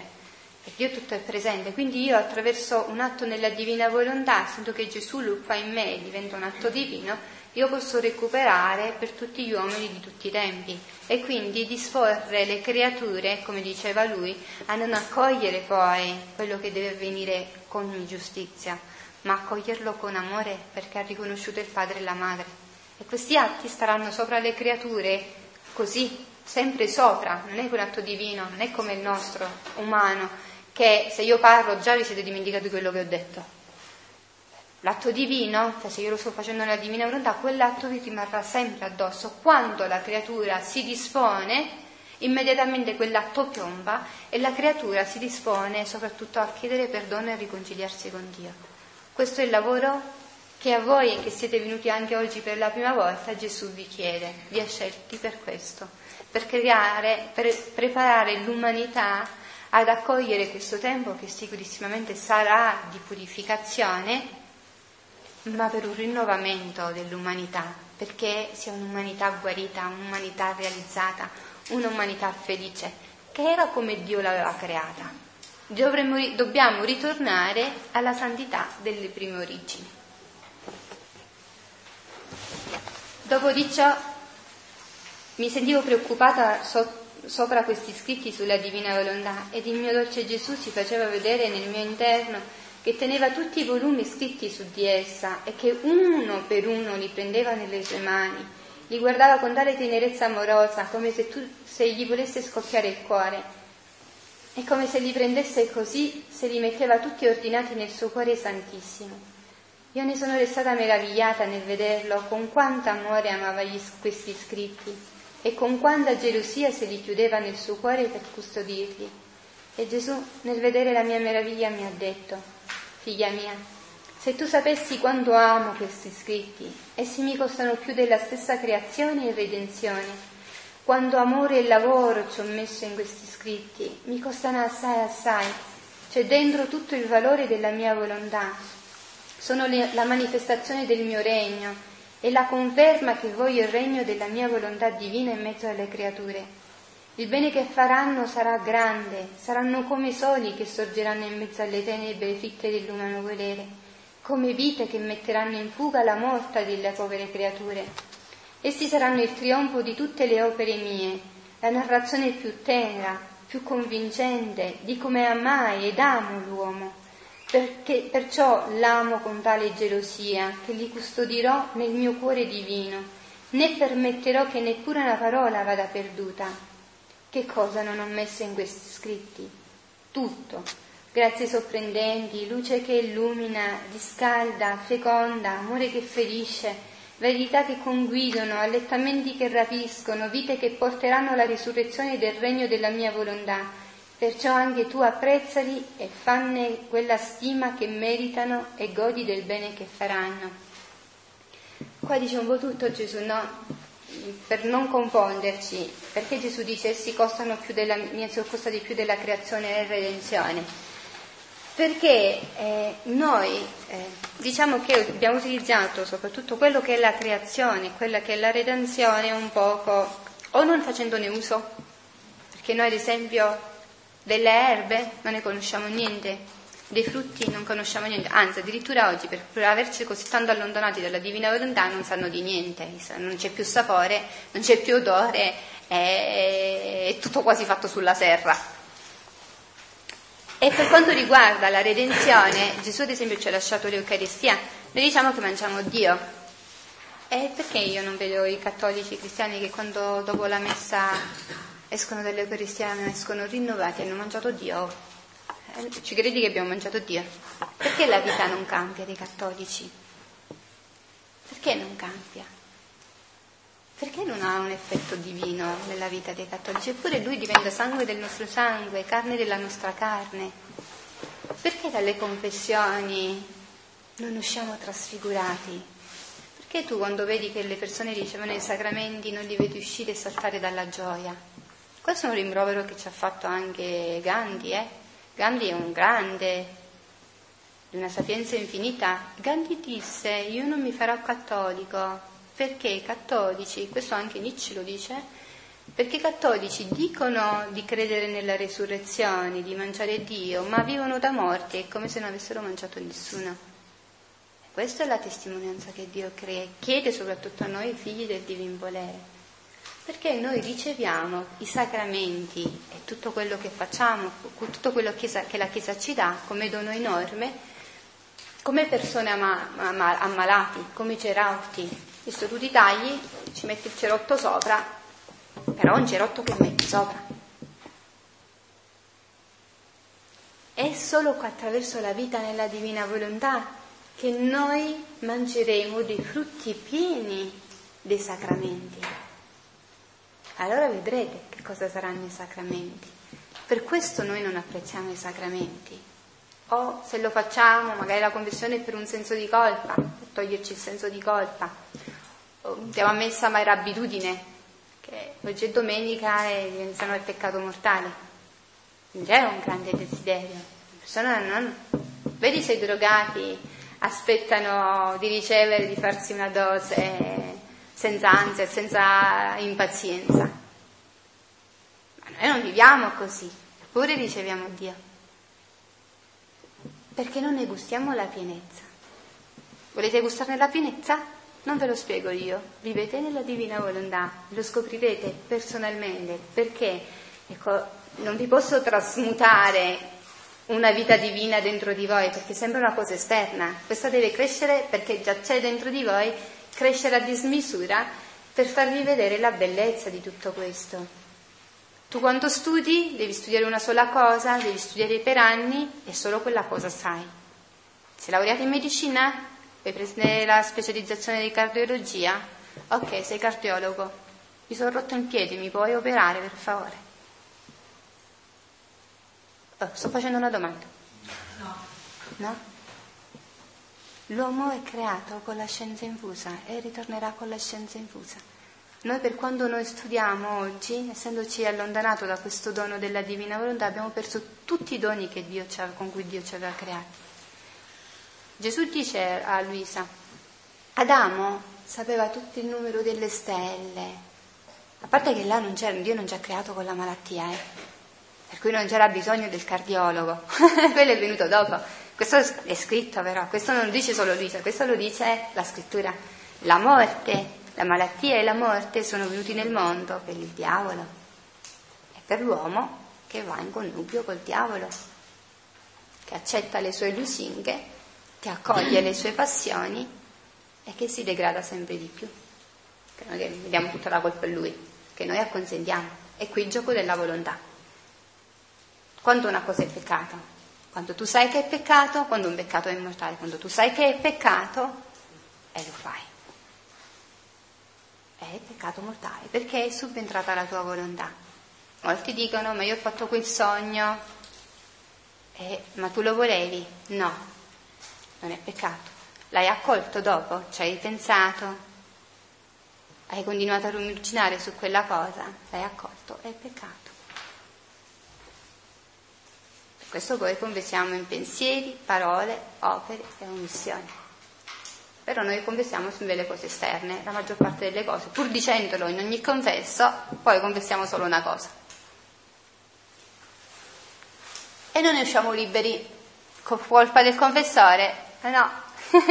e noi che non ci siamo formati la coscienza e non ci siamo fatti un buon esame di coscienza prima della confessione.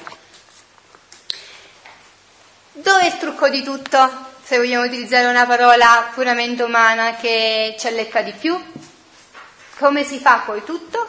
Attraverso la lettura di questi scritti. Gesù dice che qua ha messo tutto, ha messo grazie sovra- sovrabbondanti, luce che illumina. Quindi io non ho poi bisogno eh, di capire quella cosa come avviene, non avviene, co- con- i, i dubbi scompariranno man mano che una persona legge, perché è la luce che questi scritti che contengono che eh, dirada tutti, tutti i dubbi.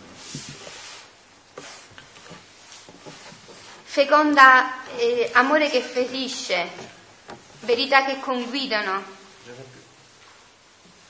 allettamenti che rapiscono, vite che porteranno alla resurrezione del regno della mia volontà.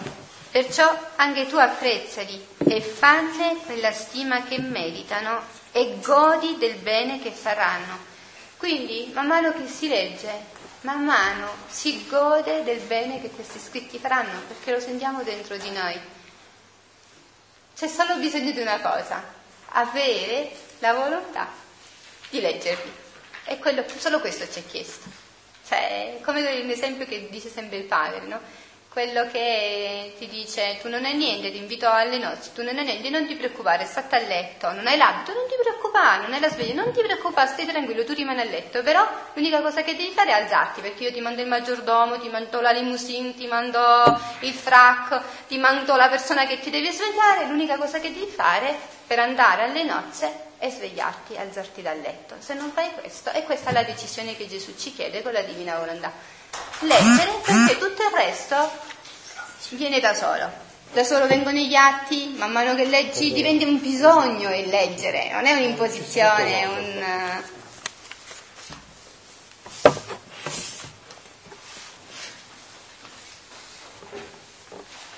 Interrompiamo un secondo solo per eh, vedere il messaggio che era dato la Madonna che poi entra perfettamente nella divina volontà di cui stiamo parlando, no? Ieri la Madonna ha detto a Meggiugorie, cari figli, l'amore mi conduce a voi, l'amore che desidero insegnare anche a voi, il vero amore, l'amore che mio figlio vi ha mostrato quando è morto sulla croce per amore verso di voi, l'amore che è sempre pronto a perdonare e a chiedere perdono. Quanto è grande il vostro amore? Il mio cuore materno è triste, mentre nei vostri cuori cerca l'amore. Non siete disposti a sottomettere per amore la vostra volontà alla volontà di Dio. Non potete aiutarmi a far sì che coloro che non hanno conosciuto l'amore di Dio lo conoscono, perché voi non avete il vero amore. Consacratemi i vostri cuori e io vi guiderò. Vi insegnerò a perdonare, ad amare il nemico e a vivere secondo mio figlio. Non temete per voi stessi, mio figlio non dimentica nelle difficoltà coloro che amano. Sarò accanto a voi. Pregherò il Padre Celeste perché la luce dell'eterna verità e dell'amore vi illumini. Pregate per i vostri pastori perché attraverso il vostro digiuno e la vostra preghiera possono guidarvi all'amore. Vi ringrazio. Io dopo questo messaggio sto pensando di smettere di digiunare il mercoledì e il venerdì perché la Madonna ha detto che voi dovete digiunare per me. Dice il pastore non può vivere e condurvi nell'amore se voi non digiunate e pregate per lui. Quindi voi non potete criticare i sacerdoti, ma la Madonna Meggiugori insegna a fare digiuno e preghiera per loro. Quindi eh, dopo chiederà conto a voi se, avete, se avete saltato qualche digiuno o preghiera per i sacerdoti. Però a parte questa parentesi, io volevo introdurmi in questo che stavate dicendo, perché tra poco dobbiamo andare, no? In questo che stavate dicendo con questo pensiero eh, sulla divina volontà, no? La Madonna a Meggiugorie chiaramente sta facendo una catechesi di massa, no? E quindi qua la Madonna ancora usa un termine che diciamo è quello che dovrebbe essere, come dire, la certezza di ognuno di voi che, sta, che si professa cristiano, no? che in paradiso non si va se non si è fatta la volontà di Dio, no? ma già sulla terra non si è felici se non si fa la volontà di Dio.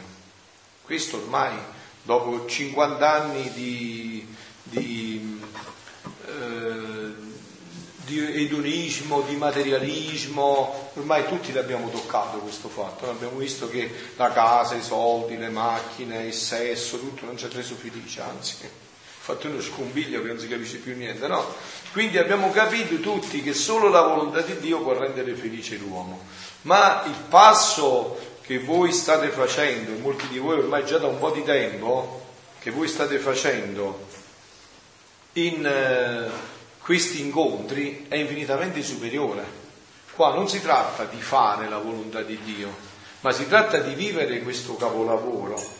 Ed è giunto il tempo, figlioli, da questo, perché la Madonna vedete che anche in una predicazione di massa sta stringendo sempre di più. È giunto il tempo in cui è finita l'apparenza. Non si può testimoniare agli altri quello che prima non si vive. Non è possibile. Cioè la volontà di Dio, il vivere la volontà di Dio, è il dono più grande che Dio oggi può fare a una creatura. Non c'è più né in terra né in cielo, ci sarà mai una rivelazione più grande di quella che voi state sentendo. Vi ho detto già, vi ripeto tante volte, non mi stanco di ripetere, questo che io vi sto dicendo lo conoscete a San Pio voi, avete letto i miracoli, tutti i grandi miracoli, stima. non conosceva sto fatto, non lo conosceva. Conoscete voi Padre Pio i miracoli, chi l'ha visto di qua, chi di là, continua a fare miracoli, e non conosceva la divina volontà. San Francesco, vi si parla di San Francesco, il più grande santo, non conosceva la divina volontà. Elia ed Eliseo, i profeti che nomina oggi nel Vangelo Gesù, non conoscevano la divina volontà. Quindi l'aver fatto da parte di Dio conoscere questo dono a questa generazione è un segno chiarissimo che Dio tra poco interverrà nella storia dell'umanità. Ma penso che anche voi non avete più dubbi, no? Che Dio tra poco interverrà lui direttamente nella storia di questa umanità. Non è che c'è più tempo da perdere, insomma, no? Dio interverrà risolutamente nella storia. Allora avere nelle mani queste conoscenze, questi testi, la possibilità di conoscerli e non approfittarne è una cosa orribile. Perché questi testi sono il dono più grande che Dio può fare a una creatura. Il leggere, il rileggere questi scritti. Vi ho detto che io brani li ascolto 50 volte e 60 volte trovo nuovo alimento per la mia vita spirituale. Cioè c'è una ricchezza che è infinita. Quindi il fatto che voi vi trovate qua non è un caso, però come tutte le cose, no? Cioè, voi sapete bene, anche a Meggiugorio ha dato chissà quanti milioni di persone, ma quanti stanno seguendo Meggiugorio? Cioè, quanti veramente hanno messo in pratica quello che la Madonna ha detto? Magari uno fa pure 20 pellegrinaggi, 30, ma quando metti in pratica quello che la Madonna ha detto? Così anche in questo cammino. Se voi adesso non vi inabissate nell'approfondimento, nella lettura, anche perché qua addirittura si tratta di cambiare categorie mentali, si tratta di cambiare linguaggio, si tratta di cambiare prospettiva nel vedere le cose. Cioè qua ci vuole proprio un linguaggio nuovo, un formamentis di mente nuovo, un rinnovamento di tutto l'essere. Perché questo è eh, ciò che questo qua in questi testi sta descritto, ciò che Dio, come Dio aveva creato l'uomo. Come Dio aveva creato l'uomo e come l'uomo può ritornare a essere felice solo a questa condizione, ritornando a quel progetto originario di Dio. Voi, dopo già questo, per molti di voi la prima volta, no? Come quelli che vengono da Mondifusco per la prima volta, per altri pure magari ancora le prime volte, no? Ma voi già potreste uscire di qua e dire io conosco il senso della mia vita, so come sono stato creato So dove devo ritornare per ritrovare il senso e la felicità piena della mia vita. Infatti questi testi hanno un titolo chiarissimo, il richiamo della creatura al suo posto, allo scopo e all'ordine per cui fu creato da Dio.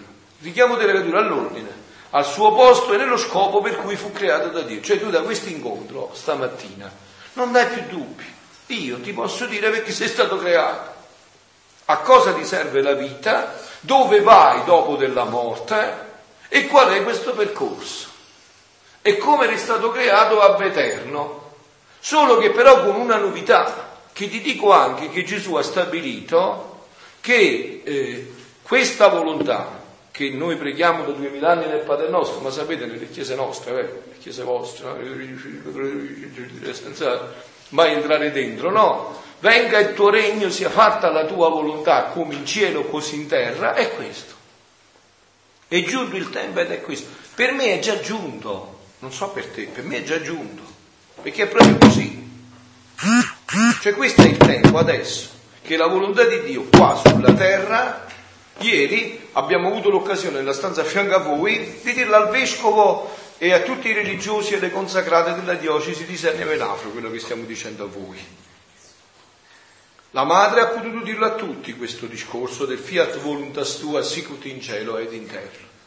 Quindi vuol dire che Dio ormai preme, spinge, no? Non si può più fare i, i cattolici all'acqua di rosa, non è più possibile, avete capito? Cioè non, è, non, c'è, non c'è dato più tempo, è scaduto il tempo, col 2012 è scaduto il tempo, è scaduto, ormai è arrivato il tempo della decisione. Dio sta interpellando tutte le coscienze personalmente, non ne lascia neanche una in sospeso, sta interpellando ognuno personalmente, è scaduto il tempo. Non, Dio non tollera più, non può più tollerare che un musulmano fa il kamikaze per Allah, che sta tutta Allah, e un cristiano non si faccia tagliare neanche un'unghia per Dio che si fa mangiare qua e te lo mette nello stomaco. È intollerabile ormai per Dio. Era tollerabile anni fa, pure già 15 anni fa, in cui non c'era questa conoscenza, ma oggi con internet tu sai tutto di tutti in tempo reale. E sai che Abu Ahmed Hayala si è fatto saltare per il suo Allah là è morto e ha ucciso e invece San Filippo di qua non si fa tagliare neanche l'unghia per Gesù Cristo. Non è più possibile, voi capite? Eh, ormai non è più possibile tutto questo. E ancora di più con questo dono che Dio, se voi leggete questi scritti, non potete, eh, se voi continuate a leggere questi scritti, non potete che piangere con Dio che piange, perché lui qua urla, piange che i suoi figli non vogliono conoscere questo dono non tollera più che questo dono che Dio vuole fare all'umanità non venga conosciuto, che l'uomo ancora si tringeri dietro pseudo ragioni e scuse per non conoscere questo dono. E quindi questi scritti per noi devono essere l'alimento quotidiano. Se non ve l'ho detto, avete visto anche altre persone qua che sono venute e poi hanno cessato di venire. Non si può, se non si capisce che questa è la perla preziosa, per cui devi vendere tutto, che sempre devi vendere, non è che non, è che non lo devi vendere, capito? Non è che non lo venderai. Il voto di povertà, castità e obbedienza che ho fatto io lo dovete fare tutti voi, è solo rinviato, lo dovete fare tutti. Sul letto di morte, obbedienza completa. Se non hai fatto il testamento non lo puoi fare più, muori e non lo puoi fare più. La povertà, e io ho visto, è morto papà e mamma, non lascio tutta qua. Pure tu hai visto i paesi tuoi, se sei riuscito a portare qualche cosa di là. La castità, vedrai la sessualità che serve sul letto di morte quando il corpo è graffiato dal dolore. A cosa serve tutto questo? Quindi questi voti che la, chiesa, che la vita consacrata di cui ieri abbiamo fatto la festa, no? ha solo anticipato. Ma questo deve farlo tutti quanti voi, non è che avete capito figlioli, non è che non dovete farlo pure voi. Mo, pure in via qualche anno in più, no? Ma cioè che fai? Io pure avevo pochi anni fa eh, tutti i capelli neri, adesso tutti bianchi, così sarà pure per te, non è che, che varia il discorso. Allora figlioli, alla luce di questo, aver conosciuto il dono della divina volontà e non approfittarne, non cercare di consumarsi per questo dono, è la cosa più assurda che possa succedere. E questo è semplicissimo, no? Avete visto com'è? Si tratta di questo passo che lei stava leggendo. Leggiamo un attimo questo che hai letto, per piacere. Che cosa non ho messo in questi scritti? Tutto, grazia sovrabbondante, luce che illumina, riscalda, feconda, amore che ferisce, verità che conguidano, allettamenti che rapiscono, vite che porteranno alla risurrezione del regno della mia volontà Perciò anche tu apprezzali e fanne quella stima che meritano e godi del bene che faranno. Quindi avete sentito, no? Che cosa non ho messo in questi scritti? Tutto. Grazia sovrabbondante, luce che illumina, riscalda, feconda, amore che ferisce, verità che conguidano, allettamenti che rapiscono, vite che porteranno la risurrezione del regno della mia divina volontà. Perciò anche tu apprezzali e fanne quella stima che meriti, che meritano e godi del bene che faranno. Allora vedete com'è Gesù, no? Questo è in tutta la vita spirituale, ma ancora di più in questi scritti, no? Eh, Gesù vuole che questi scritti vengano conosciuti perché io ve lo dico perché insomma li ho letti già diverse volte, no? Però non sono né sufficiente. Tanto è vero che non vedo l'ora, grazie a Dio, tra poco di lasciare la parrocchia, ritirarmi in un convento per poterli approfondire sempre di più con maggiore raggio, no? Che cosa succede? Gesù eh, eh, con noi fa sul serio, siamo noi che non facciamo sul serio con lui. Gesù in ogni dono, ma in modo speciale in questo dono, innanzitutto ci fa conoscere un poco, no? Poi vede se noi veramente, che voi sapete, io nella mia vita spirituale, da quando Dio mi ha dato la grazia della conversione, non mi fido mai dei fuochi di paglia. Perché insomma i fuochi di paglia, visto che fanno due accendi, poi ti riscaldi due secondi e poi rimane più freddo di prima, no? Qui c'è sempre un bel ceppone di quercia, quello lo metti, tutta la notte si accende, no? Cioè Gesù ha lo stesso principio. Quei falsi entusiasmi, no? Gesù li sonda, vede se veramente uno poi è disposto a giocarsi la vita per questo, se fa sul serio, se apprezza tutto questo, no? Allora vede, nella misura in cui apprezzi, aumenta la possibilità di donarti questo dono, che sempre dono rimane, ma tu ti devi preparare, disporre per ricevere questo dono, no? Cioè ti devi disporre per ricevere questo dono. Metti che tu vuoi mettere un liquore prezioso in una bottiglia dove è tenuto l'acqua puzzolente, e insomma devi togliere l'acqua puzzolente, vero? Devi lavare bene la bottiglia, devi farla evaporare, tutto quel, quell'odore eh, marcio che aveva acquisito. Quando la bottiglia è pronta, il liquido prezioso, il liquido prezioso, stupendo, può essere versato. No? Così dice qua Gesù. Cioè Gesù adesso che sta facendo stamattina? Perché Gesù è presente qua con noi, sempre presente, ma più che mai quando si parla della sua divina volontà. Cioè quando si parla della sua divina volontà, Gesù si catapulta in quel gruppo che sta parlando della divina. Perché sta parlando? Non è perché eh, Giampaolo è migliore di Francesco, no? Noi siamo i peggiori che stiamo qua, ma Dio sceglie ciò che vuole, no? Ma che cosa vede Dio invece? Vede che noi stiamo parlando della cosa che gli è più cara, della sua divina volontà. Non è che questo Capite? Questo libera anche da una ricerca di se stessi, no? In questo cammino spirituale c'è non l'umiltà, ma la nullità che è la verità dell'essere umano. Perché vedete, nessuno di noi può essere umile. Insomma, voglio dire, no, se tu dici che fai schifo, che sei nemmeno... dici la verità, insomma, voglio dire che cosa dici di, di umile, insomma, che stai dicendo di umile? Solo Dio può essere umile, che da ciò che era si è fatto ciò che non era, insomma. Ma tu qualunque cosa dici di te stesso, cogli nel segno, quello sei, insomma. Forse ancora di più quando arriverà l'avvertimento, quello che fra poco Dio immetterà nel mondo, l'avvertimento, no? Sapete quell'avvertimento? Sapete? Questo è sicuro, figliolo, durante il Spirito l'avvertimento arriverà. Cioè sarà un momento in cui Dio ci farà vedere la nostra coscienza nella verità davanti a Lui, dove cadranno tutte le maschere, le sceneggiate napoletane, dove cadrà tutto ci vedremo così come siamo, nella verità. Preparatevi a questo, eh, voi che venite ai miei incontri, preparatevi a questo evento, perché questo evento si calerà nel mondo, l'evento in cui Dio permetterà che ognuno di noi si veda nella verità davanti a Lui. Vedrà tutto il male che ha fatto con tutte le conseguenze non solo il male, le conseguenze e tutto il bene che non ha fatto.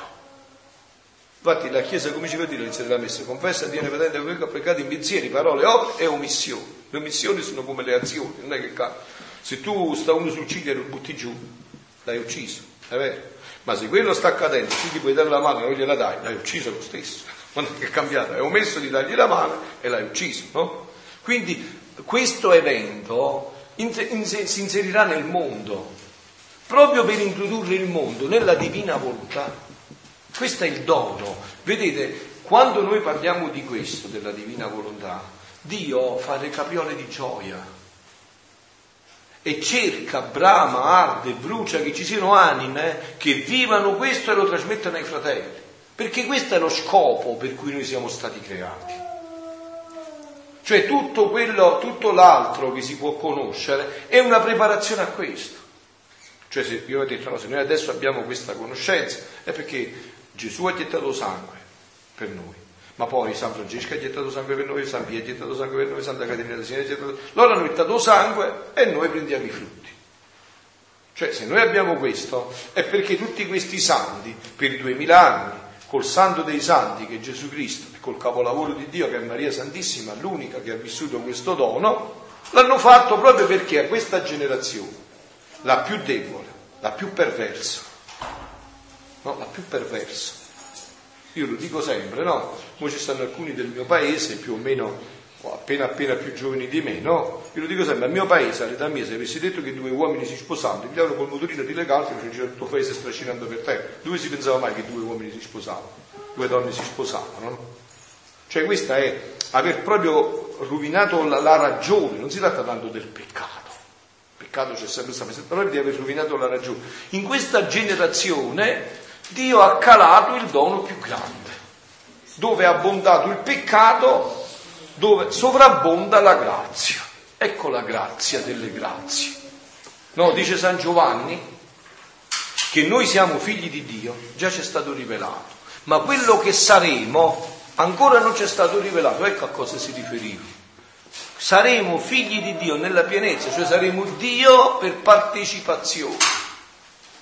Vedete qua il progetto della divina volontà, perciò il Signore dice di scrivere questi libri, perché io, di leggere questi libri. Io vi dico, chi legge questi libri diventa il più grande teologo senza che nemmeno se ne accorge. Perché qua c'è tutta la storia dell'umanità. Chi ti poteva rivelare come Adamo ed Eva viveva prima del peccato originale? Non c'è nessun libro di teologia. Io ho studiato teologia, no? Non c'è nessun libro. Perché nessuno poteva sapere come viveva Adamo ed Eva prima del peccato originale. Anche questo, no? chiunque lo legge, dovrebbe convincere che questo può venire solo da Dio, una rivelazione. Come si fa a sapere Adamo ed Eva che avevano questo dono della divina volontà? Un dono che non ha avuto più nessuno, se non l'umanità santissima di Gesù Cristo e l'umanità santissima di Maria Santissima.